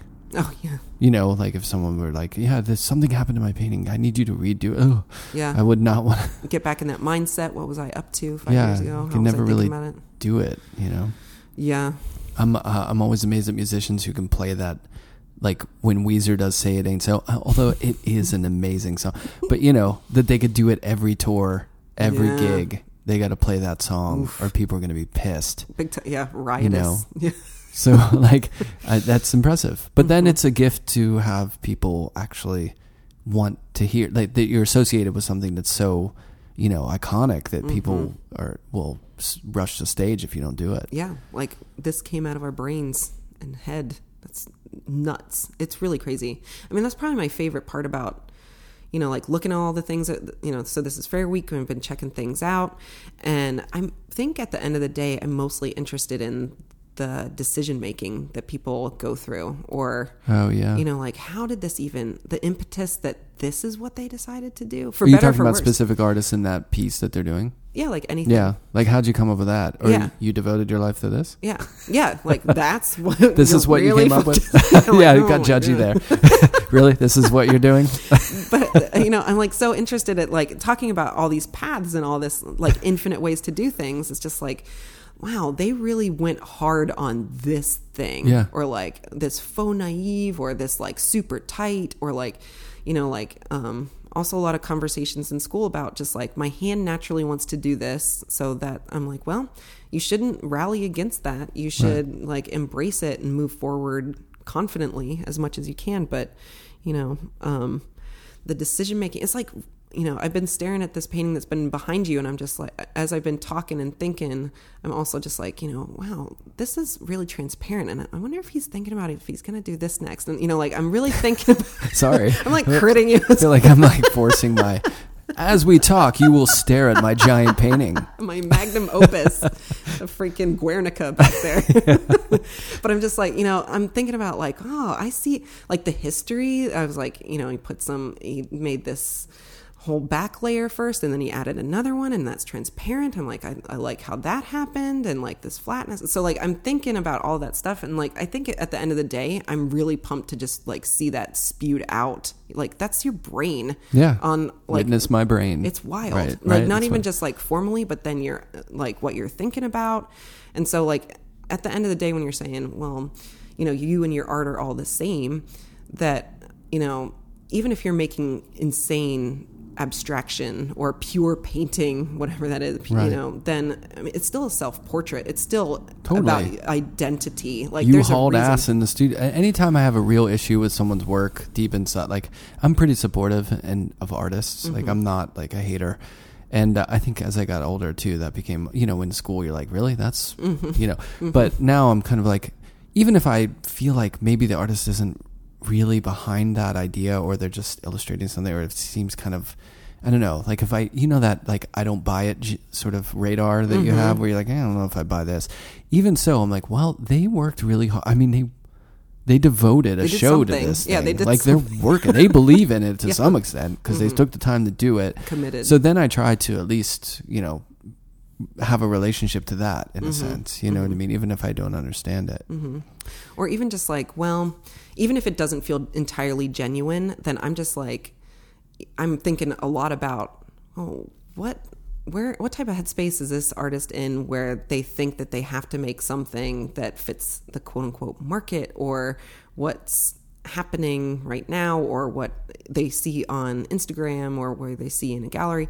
And so like I would be like, you just need to make more work about being disingenuine. Like you need yeah. to just call that what it is right. and just be like, I'm thinking I'm having a hard time thinking about what images to make, so I'm thinking about appropriate appropriation or like just call it straight out. Like I would be way that would be awesome to see an artist that's just like, I'm regurgitating shit straightforwardly. Like, and well, there are arguably a lot of people that maybe. Oh, there's an artist right now that's like, I'll tell you after the podcast. I, okay. I just so want to say the name. Oh, I'm not going to say the I name. Love, I love some hot gossip. Some juice. Mm-hmm. But you know what I mean? Where I'm mm-hmm. just, but they, it's, but they're doing it, you know, and as fellow Pennsylvanians, mm-hmm. I mean, Warhol was the master of, mm-hmm. like he always, you know, proposed that his work wasn't about him, but it was totally about him. Everything, it was just what he was interested. Yeah. It was about society and what, you know, popular culture. But that's that was him. Yeah, and that was what totally. Was interesting to him. And it was, you know, like if I think about it, if I look at your some of your photos mm-hmm. that you post of not your work but of you on mm-hmm. social media, I can think to myself, is she really genuine about this? Like, mm-hmm. is this really yeah. like is Professor really Professor? Like, is she really feeling that? You know what I mean? But it doesn't matter. Like it. It doesn't matter. It could be put on a bit, but yeah. then in a, a way, most work is put on in a bit. Like, there's some spice to that or some tweaking, and that's what makes art not like, you know, a novel or an essay or mm-hmm. not, you know, there's that there is some sort of cloudiness to it. And what's some, moving? Something moving? Yeah. I heard that. Is there a, oh, it's trash. It's just your moving hot garbage. It's my pile of garbage. So a, we were both very alarmed. Watch a rat pop out of there. I saw a rat on the way over here. With, on the way to dropping my kid off at school today, I was like, hey, there's a big there's rat one. That just climbed into garbage. And he was like, he froze. He's like, where? I was like, it's okay. It's not going to attack yeah, don't you. Worry. Well, there, I think like getting back, getting back to that would be like, like, yes, there is, like, I can straightforwardly tell you that there is a level of disingenuine or like that I'm, I have an angle that right. I, you know, either it's just even for me to be self-soothing, just to be like, I, you know, I, I'm feeling pretty rough and I, and I'm posting this to, to commiserate, you know, not, not disingenuinely, but just, you know, these are, I'm thinking about this. Yeah. So, um, and sometimes it's just what you see is what you get. And other times I'm being, I'm being very straightforward that I might be manipulating this, but yeah, at the end of the day, you're never going to know. You're yeah. I, know. I love stand up yeah. and you know, most all stand up, it's not them exactly. They're, they're, you know, amping things up mm-hmm. or they're, you know, but it's about life. It's about things that resonate, that mm-hmm. can resonate with you and, or mm-hmm. just make you laugh, you know, mm-hmm. and that's, it's a creative thing. You mm-hmm. know what I mean? I think sometimes with art, it's gotta be, you know, there's this perception that it must be altruistic, mm-hmm. and just, you know, it's a, that. Uh, yeah, I'm kind of not interested in that. Yeah. No, I, I see Ugh. a very stark minimal abstract period coming out of you really soon. Do you? Yes. Oh, I can't wait. I hope so. Oh, just art about art. Fuck. I, w- I would Could welcome that at this point. Yeah. Um, that, yeah. Well, mm-hmm. let's well, just, do you, uh, well, let's we dig into that for here. a second. Do you, do you like Robert Ryman? Mm, I lo- I like the I, I like the idea. I look I can't look at those and, and feel moved by looking at that type of work. They are beautiful though. Are they? Kind of. Okay. I mean, no. No. I mean, that's not, that's not entirely true cuz you know, I, I can I've come around, and we were talking too about like as you get older and you look at things and like and you become less like stringent about your philosophies, and it kind of like relaxes, and I've relaxed about like infinite types of things where I used to just be like, nope, it's black and white, it is yeah. this, I am not into this, this is not the type of thing I like to look at, not the bullshit the type of radar's thing. Up it's like, I don't buy it, I don't like yeah. it, and I don't want it, and it know. mostly still is that way for me. I mean, I am very black and white for sure, my hard wiring, but I mean, now I'm just like, I can look at those and, and be like, I I understand who, what, when, where, why, all the precedents. Um, I like some better than others now. I really like when it's that linen and it pokes oh, yeah. up. See, I can talk my way through this. It's beautiful. I know. I love the linen, and I love when it's dry, and I like when they're juicy, and I and so like just as an object, I get nuts about that part. And then well, that's what it's about. Yeah, so that's fine. So yeah, I guess sure, I love a Ryman, but like at the but end. But do you like Agnes Martin? I was literally just going to bring that up. So I used to be such a brat about her where, you know, I never, ever gave her a deep dive, never gave her consideration, never cared to, you know, just because I was, I just loved the things that I loved so much. I loved figures, and I loved art history, and like I have way more than enough problems and thinking I'm I'm thinking way more and like to look more at art art history and art historical precedents than I do probably contemporary things. Mm-hmm. And so like you know, when I, I just never, I just never even needed, felt like I needed to spend time. And I think she was at Pace a few years ago, and um, someone I was with was like a super fan, and they're like, we have to, we got to check this out. I'm like, oh, all right. And, and I, oh God, never get that twenty minutes back. Yeah. Tell me about it. Agnes. That, thanks, Agnes. Um, but I remember just going there and, and really being like, try, really try and like, and think about this and be responsible as a human, you know, and right. be open as a human and like walk the walk. If you're, if you're really like being an advocate for all types of things and images, and if you're in academia, like really do this. And so, you know, I spent a lot of time with, there were so many images, and there was this big, long, uh, like a, the precursor to the, to the show was her writing to one of her little proteges and saying like, you know, here's why I'm doing this, and like, here's why you have to, or, or, and then it was kind of like black and white where it was like, if you want to, then do it. If you don't, whatever. And I was like, oh my God, this is my girl. This is mm-hmm. like my son. This is how I feel, you know? And, and she was kind of like militantly hardcore. And then the paintings were, did something different. So like, I started to think, have more time to think about artists more as people, you right. know, and yeah. more like hard wiring, you know, like all of the weird things like we've been talking about that defined me for better or for worse. And then, you know, so then it totally changed how I thought about those paintings. And, and I was like, oh, she's meditating through them, and they're, you know, they're quiet, and the, all the words that you use to talk about an Agnes Martin painting. But I just, I gave them a little bit more time, but, but and, it's probably just that you're not, I think that's what happens is people just aren't wired to sort of resonate with certain things. Mm-hmm. You know what I mean? Like if there's someone who's really hyper, you know what I mean? Mm-hmm. And, and really active, and they want to just, you, and then you suggest meditation, they're just gonna be like, this, I can't. Yeah. Know. We're not going to, yeah. But if you actually sit there and meditate, you may get something out mm-hmm. of that, or come to some sort of understanding. Sure. But the idea of it irritates you, and mm-hmm. you're like, "That's not me." Yeah, that's, you know what I mean? Yeah. Or like someone who likes metal and they're like hip hop. No, no, it's stupid or whatever. Yeah. yeah, it's just taste. Yeah. But I mean, so like at the end of the day, if I'm I'm so enamored with decision making, like we're saying, and then you know the person behind all of this, and mostly I'm mostly intrigued about their identities and the things that they're interested in. And so as soon as I started thinking about these people as, you know, like from the identity part, or from, you know, like we were saying about, even if you're an abstract artist, you're still making a self-portrait, mm-hmm. or it still comes from a very specific place of this and not anything else. Like why you chose to do, eat, sleep, and breathe that rather than do anything. Right. So like once I start to think like, oh, well, I approach her just in that way, then I'm really thinking about it and, and being like, why did she need to do this? And wh- how did she come to this place? And then, you know, then I start reflecting about myself. Then I start reflecting yeah. about everyone else. Then I start reflecting about the art world. So like it's, you know, it just took me some time to not be a jerk, a but, bratty brat about it. Well, that's the kind of empathy mm-hmm. that keeps people from being like, oh, those are the rednecks in the hills of Pennsylvania or yeah, whatever. And those circle, are the totally. City slicker, like, you know, whatever. Entirely. You know what I mean? Of like, course. Understand, even if it doesn't resonate or you're not as familiar with it, mm-hmm. you can come to some sort of understanding or empathy towards other people of or course. Other situations or other artwork that's different than you. Yeah, which course. I think is a real, you know, quality of human existence. Mm-hmm. And hopefully what maybe art can do and not just piss people off.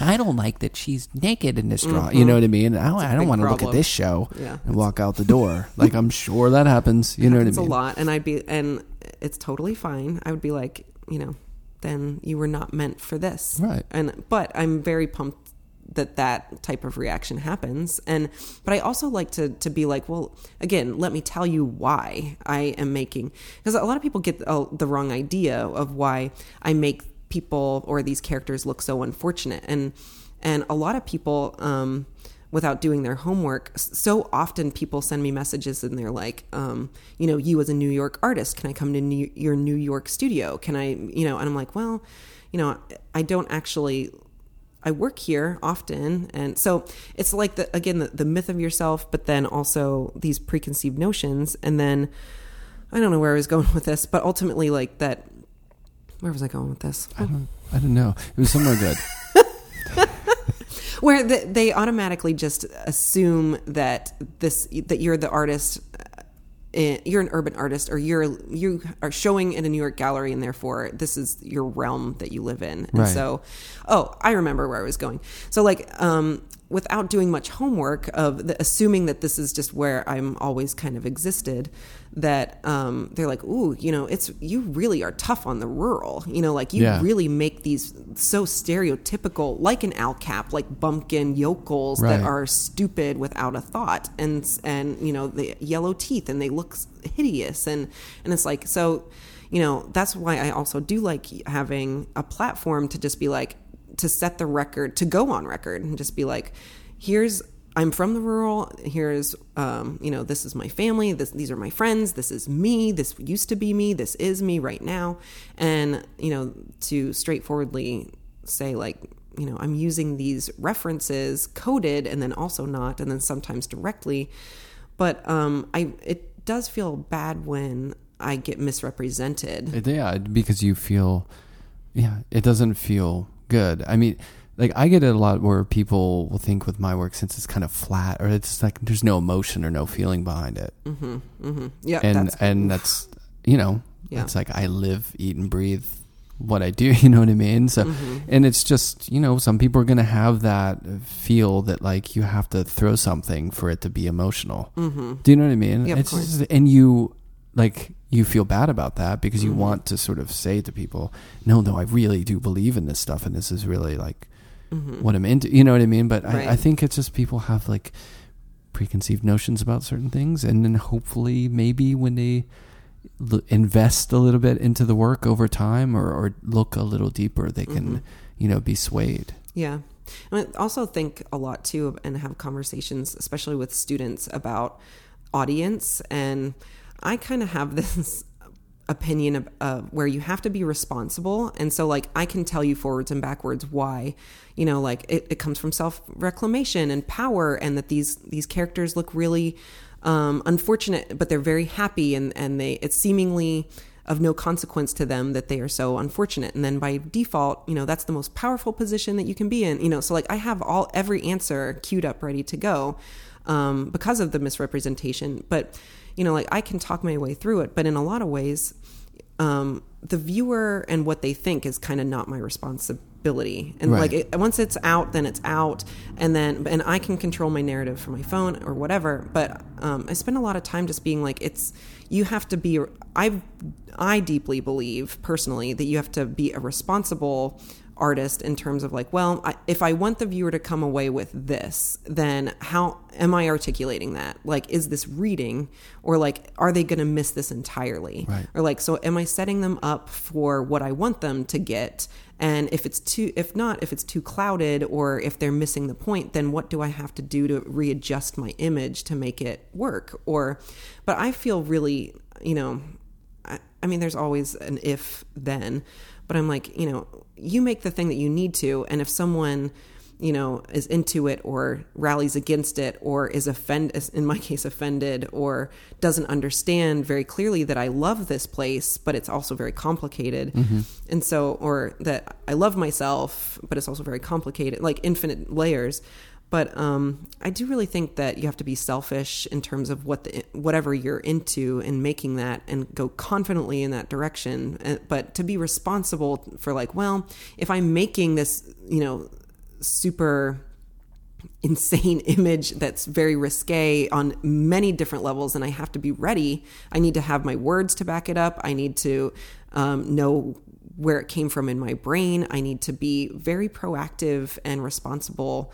And I think that's, I mean, that's art school, but I think that you can do that if you're not in art school, that yeah. you should at least be thinking about, I mean, at the most simplest of ways, like how an image works and how you want it to work. Right. And, and is it functioning in that way? And so, like, at the end of the day, that's why I'm like, you know, I make my thing and put it in the world. And hopefully if someone's extra um, advantageous, they'll look and see with my words and be like, oh, she's actually from here, or, oh, she actually meant it this way, or, you know, I thought that she was just being shitty, and it's very purposeful. So, you know, you can only put so much labor into it. And then we were talking earlier about this exhaustive cycle about how everything feels bad. Like, if I worried and thought about what every single person came away with it, that's beyond what I needed them to come away with, then like, why? Ugh, yeah. Paralysis. You never do anything. Yeah. And, and so many artists, I mean, we, the biggest thing that I encounter across schools is just that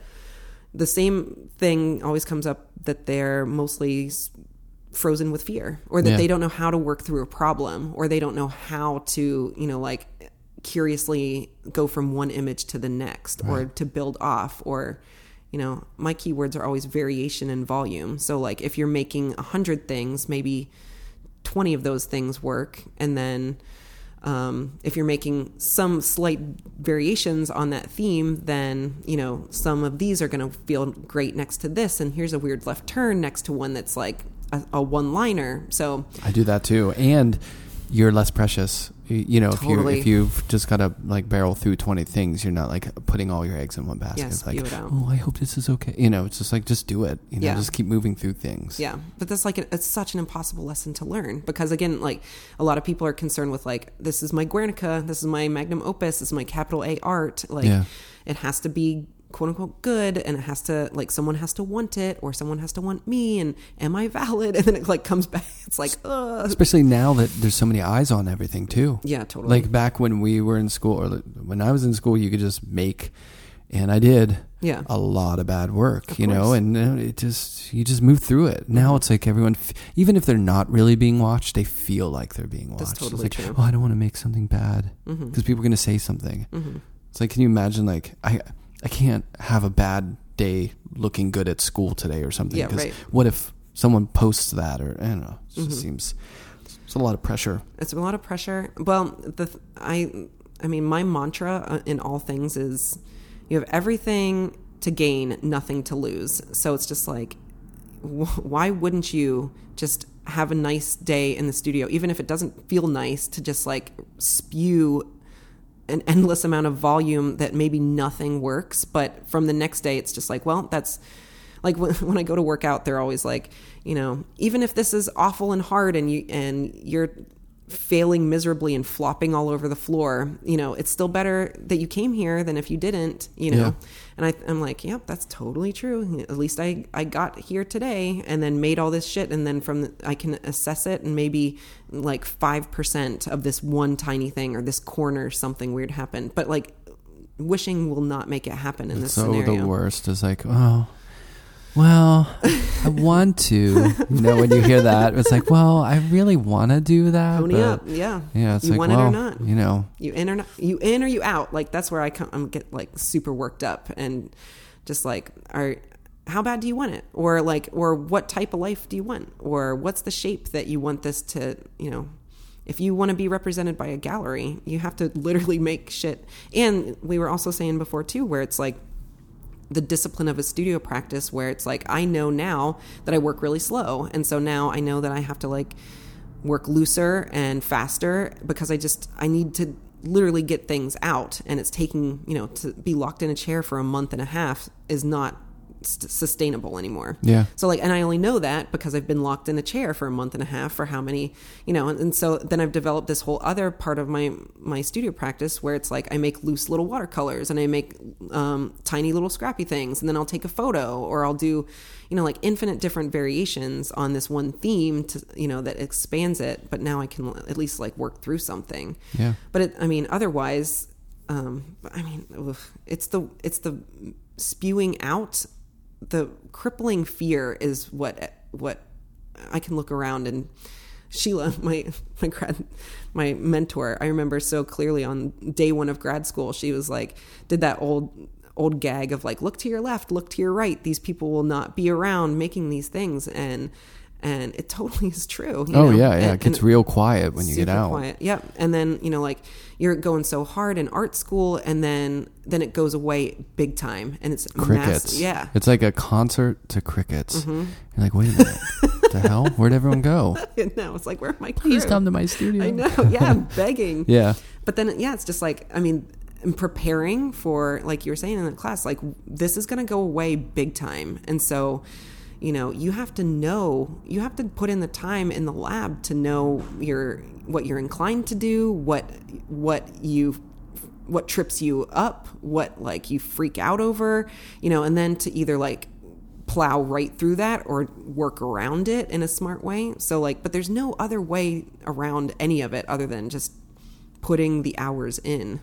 Like even my little drawing one kids, um, we're just like doing boxes and boxes and, you know, then we start opening it up to like, I, I gave them like a, I let them be in charge of their still life. And it's like, you can use any paper. So like make a paper sculpture, and they always make them super insanely difficult. And yeah. I'm like, and I'm like, ugh. And I say, I'm like, I would not want to draw that. I'm, right. I, me, myself. And I'm really good at drawing. I'm a master draftsman. I would say, I, I was like, I have no interest in doing that. And I'm yeah. like, so think about that. And so they're like, yeah, yeah, yeah, whatever. And so, um, so then they do it and they're just, and there's tears and they're freaking and all this stuff. And I'm like, this is good. This is how it feels. And, and I was like, get used to, you know, like how many hours it takes to get something looking kind of okay. Yeah. And it's not just like formal discipline of like making a box look okay, but it's like if you can draw the box, then it translates to when you're here in your studio blinking and breathing and just like staring at a white wall or white canvas. And it's just like, you should, how do you get to work? You should know how to get to work. Yeah. And like, just like you, people go to their nine to five, it's the same type of discipline. Right. So I don't know. I, I get so worked up and excited by art school just because it feels magic to me. Like you seem like you're a really good teacher. I mean, well, I'd like to think so. Yeah. This is a masterclass. I'm going to make sure my students, uh, I don't know, try listen to, to this, trying to get, try to get students to do something. You got to listen to my podcast. Like, yeah, sure. Sorry, yeah, I'm subscribed. I'm kind of a big deal. Yeah. yeah. Like, oh, you know, this is like a lot of, I have some fancy people through here, you know. No, you get some, some people who are like, yeah, man, I would listen to it. And then the other ones are like, yeah, sure, I'll get to it. So many people ask me like, what do your students think of like, think of you and think of the things that you make and like, do they really know what you're up to? And I'm like, they, I am positive they don't know or, yeah. or follow me. No, Most yeah. Of them don't even know, care. I don't, I'm like, I, I don't think that happens as much. I think when, when, when the internet first hit, people were like, oh, I'm going to, go, I could Google them and find out information. Now it's just like, whatever. Who well, cares? If you were smart, well, see that I was such a freak. I've always been hardwired to love school, uh, except for high school. High school sucked. But, um, you know, I, like in undergrad, I was like, if, if I'm smart, I would take like I would load like twenty-five credits at the beginning and then just go to like three sections of biology class and be like, I'm going to vet you and see who I like the best. Yeah. And then, and then I would drop my other things. I just, I was like really scrappy then because I really just, I loved school so much and I wanted it to be right. Mm-hmm. And like, and also people are paying so much money now for all this shit. And, and you would think it's just on the house, or yeah. like they're like, eh, I know, and I'm like, I'm gonna make it to the studio today. God, I was tired. Oh, we, this is where I'm no, gonna no, say we some can't. Wild we, shit. No, we can't do it. I'm gonna I'll get, get uh, yeah, yeah, I'm yeah. gonna get my no, whole we, week's gonna be uprooted. But yeah, I, I, we're I think we're lockstep. There must be something in the Pennsylvania water. Mm, yeah, I get super. Well, grad grad Blue students collar. Are a different thing. That's what I was thinking about. Oh yeah. Yeah, sometimes. They, yeah, let's, I can't even go there. We're not going to talk about that. So what do you have coming up? I get so Where can people find out more about your work? uh, you can follow me at Rebecca Morgan ten. That, sorry, you can't promote Instagram. You've maxed out on followers. Oh, no one else is allowed. In, What's it, the ten for? That's an awesome question. I'm glad you asked. I was actually going to bring that up. You were number ten on the soccer team. Very close. My um, hockey, basketball, baseball. My, that was my softball. My dad's baseball and softball oh, nice. Number. Yeah. And he went to Penn State and he, he was a mathematician. We were really different. Um, and, uh, he, so he, he passed away. And so it's kind of like an Sorry. homage. Yeah. And so like it's I was a shout out to dad. It's a shout out to dad. I always wear this little red handkerchief and that's, uh, like an homage to my weird outsider grandfather who like always had this red hanky and I have all his things and I have, you know, so it's like this like genealogical where things come from yeah. is like super important to me. But, um, and D N A. And D N A, yeah, like just literally how things are wired. Right. But, um, but yeah, so like it's slight, sweet homages, which are really important to me. So the ten, well, also there is a Rebecca Morgan and, um, that she, son of a, what? I know. Well, let me tell you, she posted, she had a, if you go to Rebecca Morgan ten, I think she has blocked me and, and kept me out of her thing because for a while I really wanted just Rebecca Morgan. And so I would send her messages. It was like, she had maybe like five pictures and they were her dog and her baby and her husband and stuff. And I, Boring. I would write message and I'd be like, yeah, well, yeah, bless her heart. Yeah. Yeah. I'd be like, listen, I'll paint your, I'll paint your baby. I'll drew, like, give me, I need this. I yeah. need this so bad. I want this so bad. Like, what will it take? I'll, I'll make you Christmas present. I can make you, uh, I know ceramics. Like, what do you want? And it was just like crickets. Block. Yeah. yeah. I'm pretty sure if I pull it up, it's block. Definitely blocked. Like you could hear the moment. Block. I was so like I was in her face a lot yeah. for sure, but um. Well, so then, you tried. Yeah, and ten is fine, and ten is funny thing now. So Rebecca Morgan ten always. Um, You're doing okay. Yeah, I'm doing just fine on the gram. uh, for, oof, it's getting a little rough, um, but then right now I'm mostly just I'm kind of like building my studio back up from I'm coming off of a solo at my gallery Ossia Geisberg, and I've been there for I think this will be like my eleventh or tenth year there. And so, um, a veteran, yeah, been at it. I, she's so genuine. I love her deeply. Um, she understands my work and that's like a big deal when it's just like when someone champions you, understands who, what, when, where, why, like kind of important and crazy that sometimes that doesn't work out. Yeah, it, it doesn't work out that often, you know, yeah. I've been, that's why I've stuck with her. So, cause I just love her, her deeply and all of the things that she's done for me. And it's like so, relationships. Like yes. some people are together for ten years and they're not connected and you're like, wait, that's still happening? Yeah, like why are we doing this? Yeah. So uh love A G G, Team A G G, shout out to them. Um mm-hmm. So I'm mostly kind of in my studio right now building work back up. So I'm trying to make work for another solo, which will happen, I don't know, um to be determined, probably twenty twenty-one, a year and a half. Usually it takes me a year to make something solid. But I'm trying to really break some bad habits that I've relied on, formal bad habits that I just, my go-to moves, like I draw a nose the same way every time. Oh, I thought you were going to say cocaine. No, I haven't dabbled in that. Not so much. But I mean like, uh, anyways, uh, we can talk about. No, that was a joke. I'm like, really gets me going in the studio. Trying to break that habit. Mm-hmm, kind of those types of habits. Um, uh, but I would say uh, mostly just trying to really break up formal habits of yes. like of like the things that I've done too many times that I automatically go to that, that still feel good to me, but I know that if I'm being a good, if I'm really walking the walk and mm-hmm. doing what I practice, what I preach, I would be like, well, I'm acknowledging that it doesn't feel super good to me. And I'm like, ooh, I'm doing the same type of move, like regurgitating. So, and it mostly comes from that. I, a lot of times the problem that I feel like I don't have, um, a lot of times it feels just like order up. Like I have to make a new body of work at a certain time. Right. And like, or like, hey, by the way, we're doing this type of a thing, or, hey, there's a group show. Can you just whip something up? And then I have to, like, my time for experimentation. It throws that off. Right? Yeah. yeah. And so like, I haven't really had time to really like get back to square one, where it's just kind of been doing, it sounds like, I'm going to sound like a dick when I say this, but like they're all my Rebecca Morgan moves, you mm-hmm. know, which, and be like, that's kind of Rebecca Morgan-y, you could say, like yeah. stylistically. So like in some ways that's awesome, but in other ways, some of those moves just feel a little rusty, and I mean, actually sharper than ever. And that's maybe more my, my problem. Right.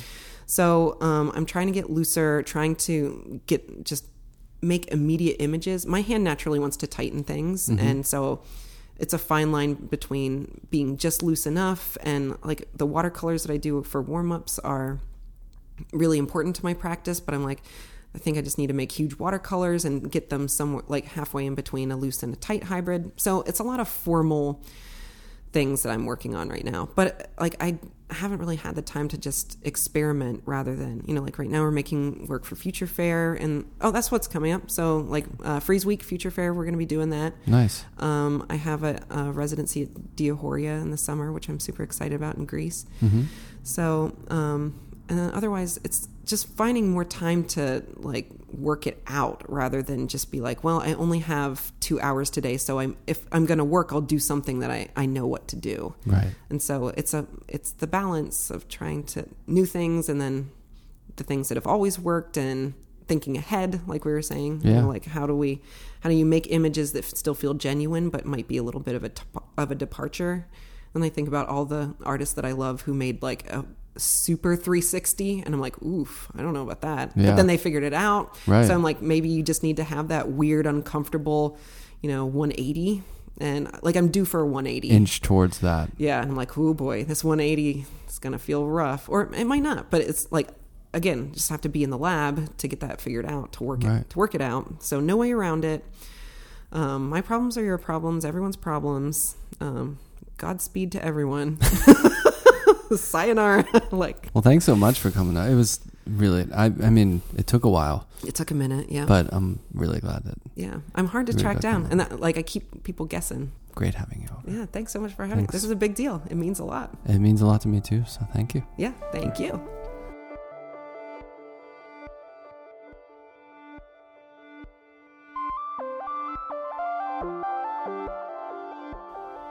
Sound and Vision is recorded, edited, and produced by myself, Brian Alfred. You can find out more about the podcast at sound and vision podcast dot com. You can support the podcast by going to iTunes and leaving a rating and review and sharing it with a friend. You can see images at Sound and Vision Podcast on Instagram. You can find out more about my work at brian alfred dot net and at Alfred Studio on Instagram. Uh, many thanks to Rebecca Morgan. Make sure you check out her work and check out her Instagram, Rebecca Morgan ten. And thank you to Michael Lovett for the introduction to the podcast. This week is a little bit of a change. The intro and outro music was composed by myself. Probably the first song that I wrote in about fifteen years. So um, this sound you're hearing now is uh, a new track. So many thanks to all of you listeners. And uh, we got some more coming up for you. Some will be done over the internet due to the constrictions, but I'm going to keep talking to people and keep broadcasting it to you all. Thanks for listening.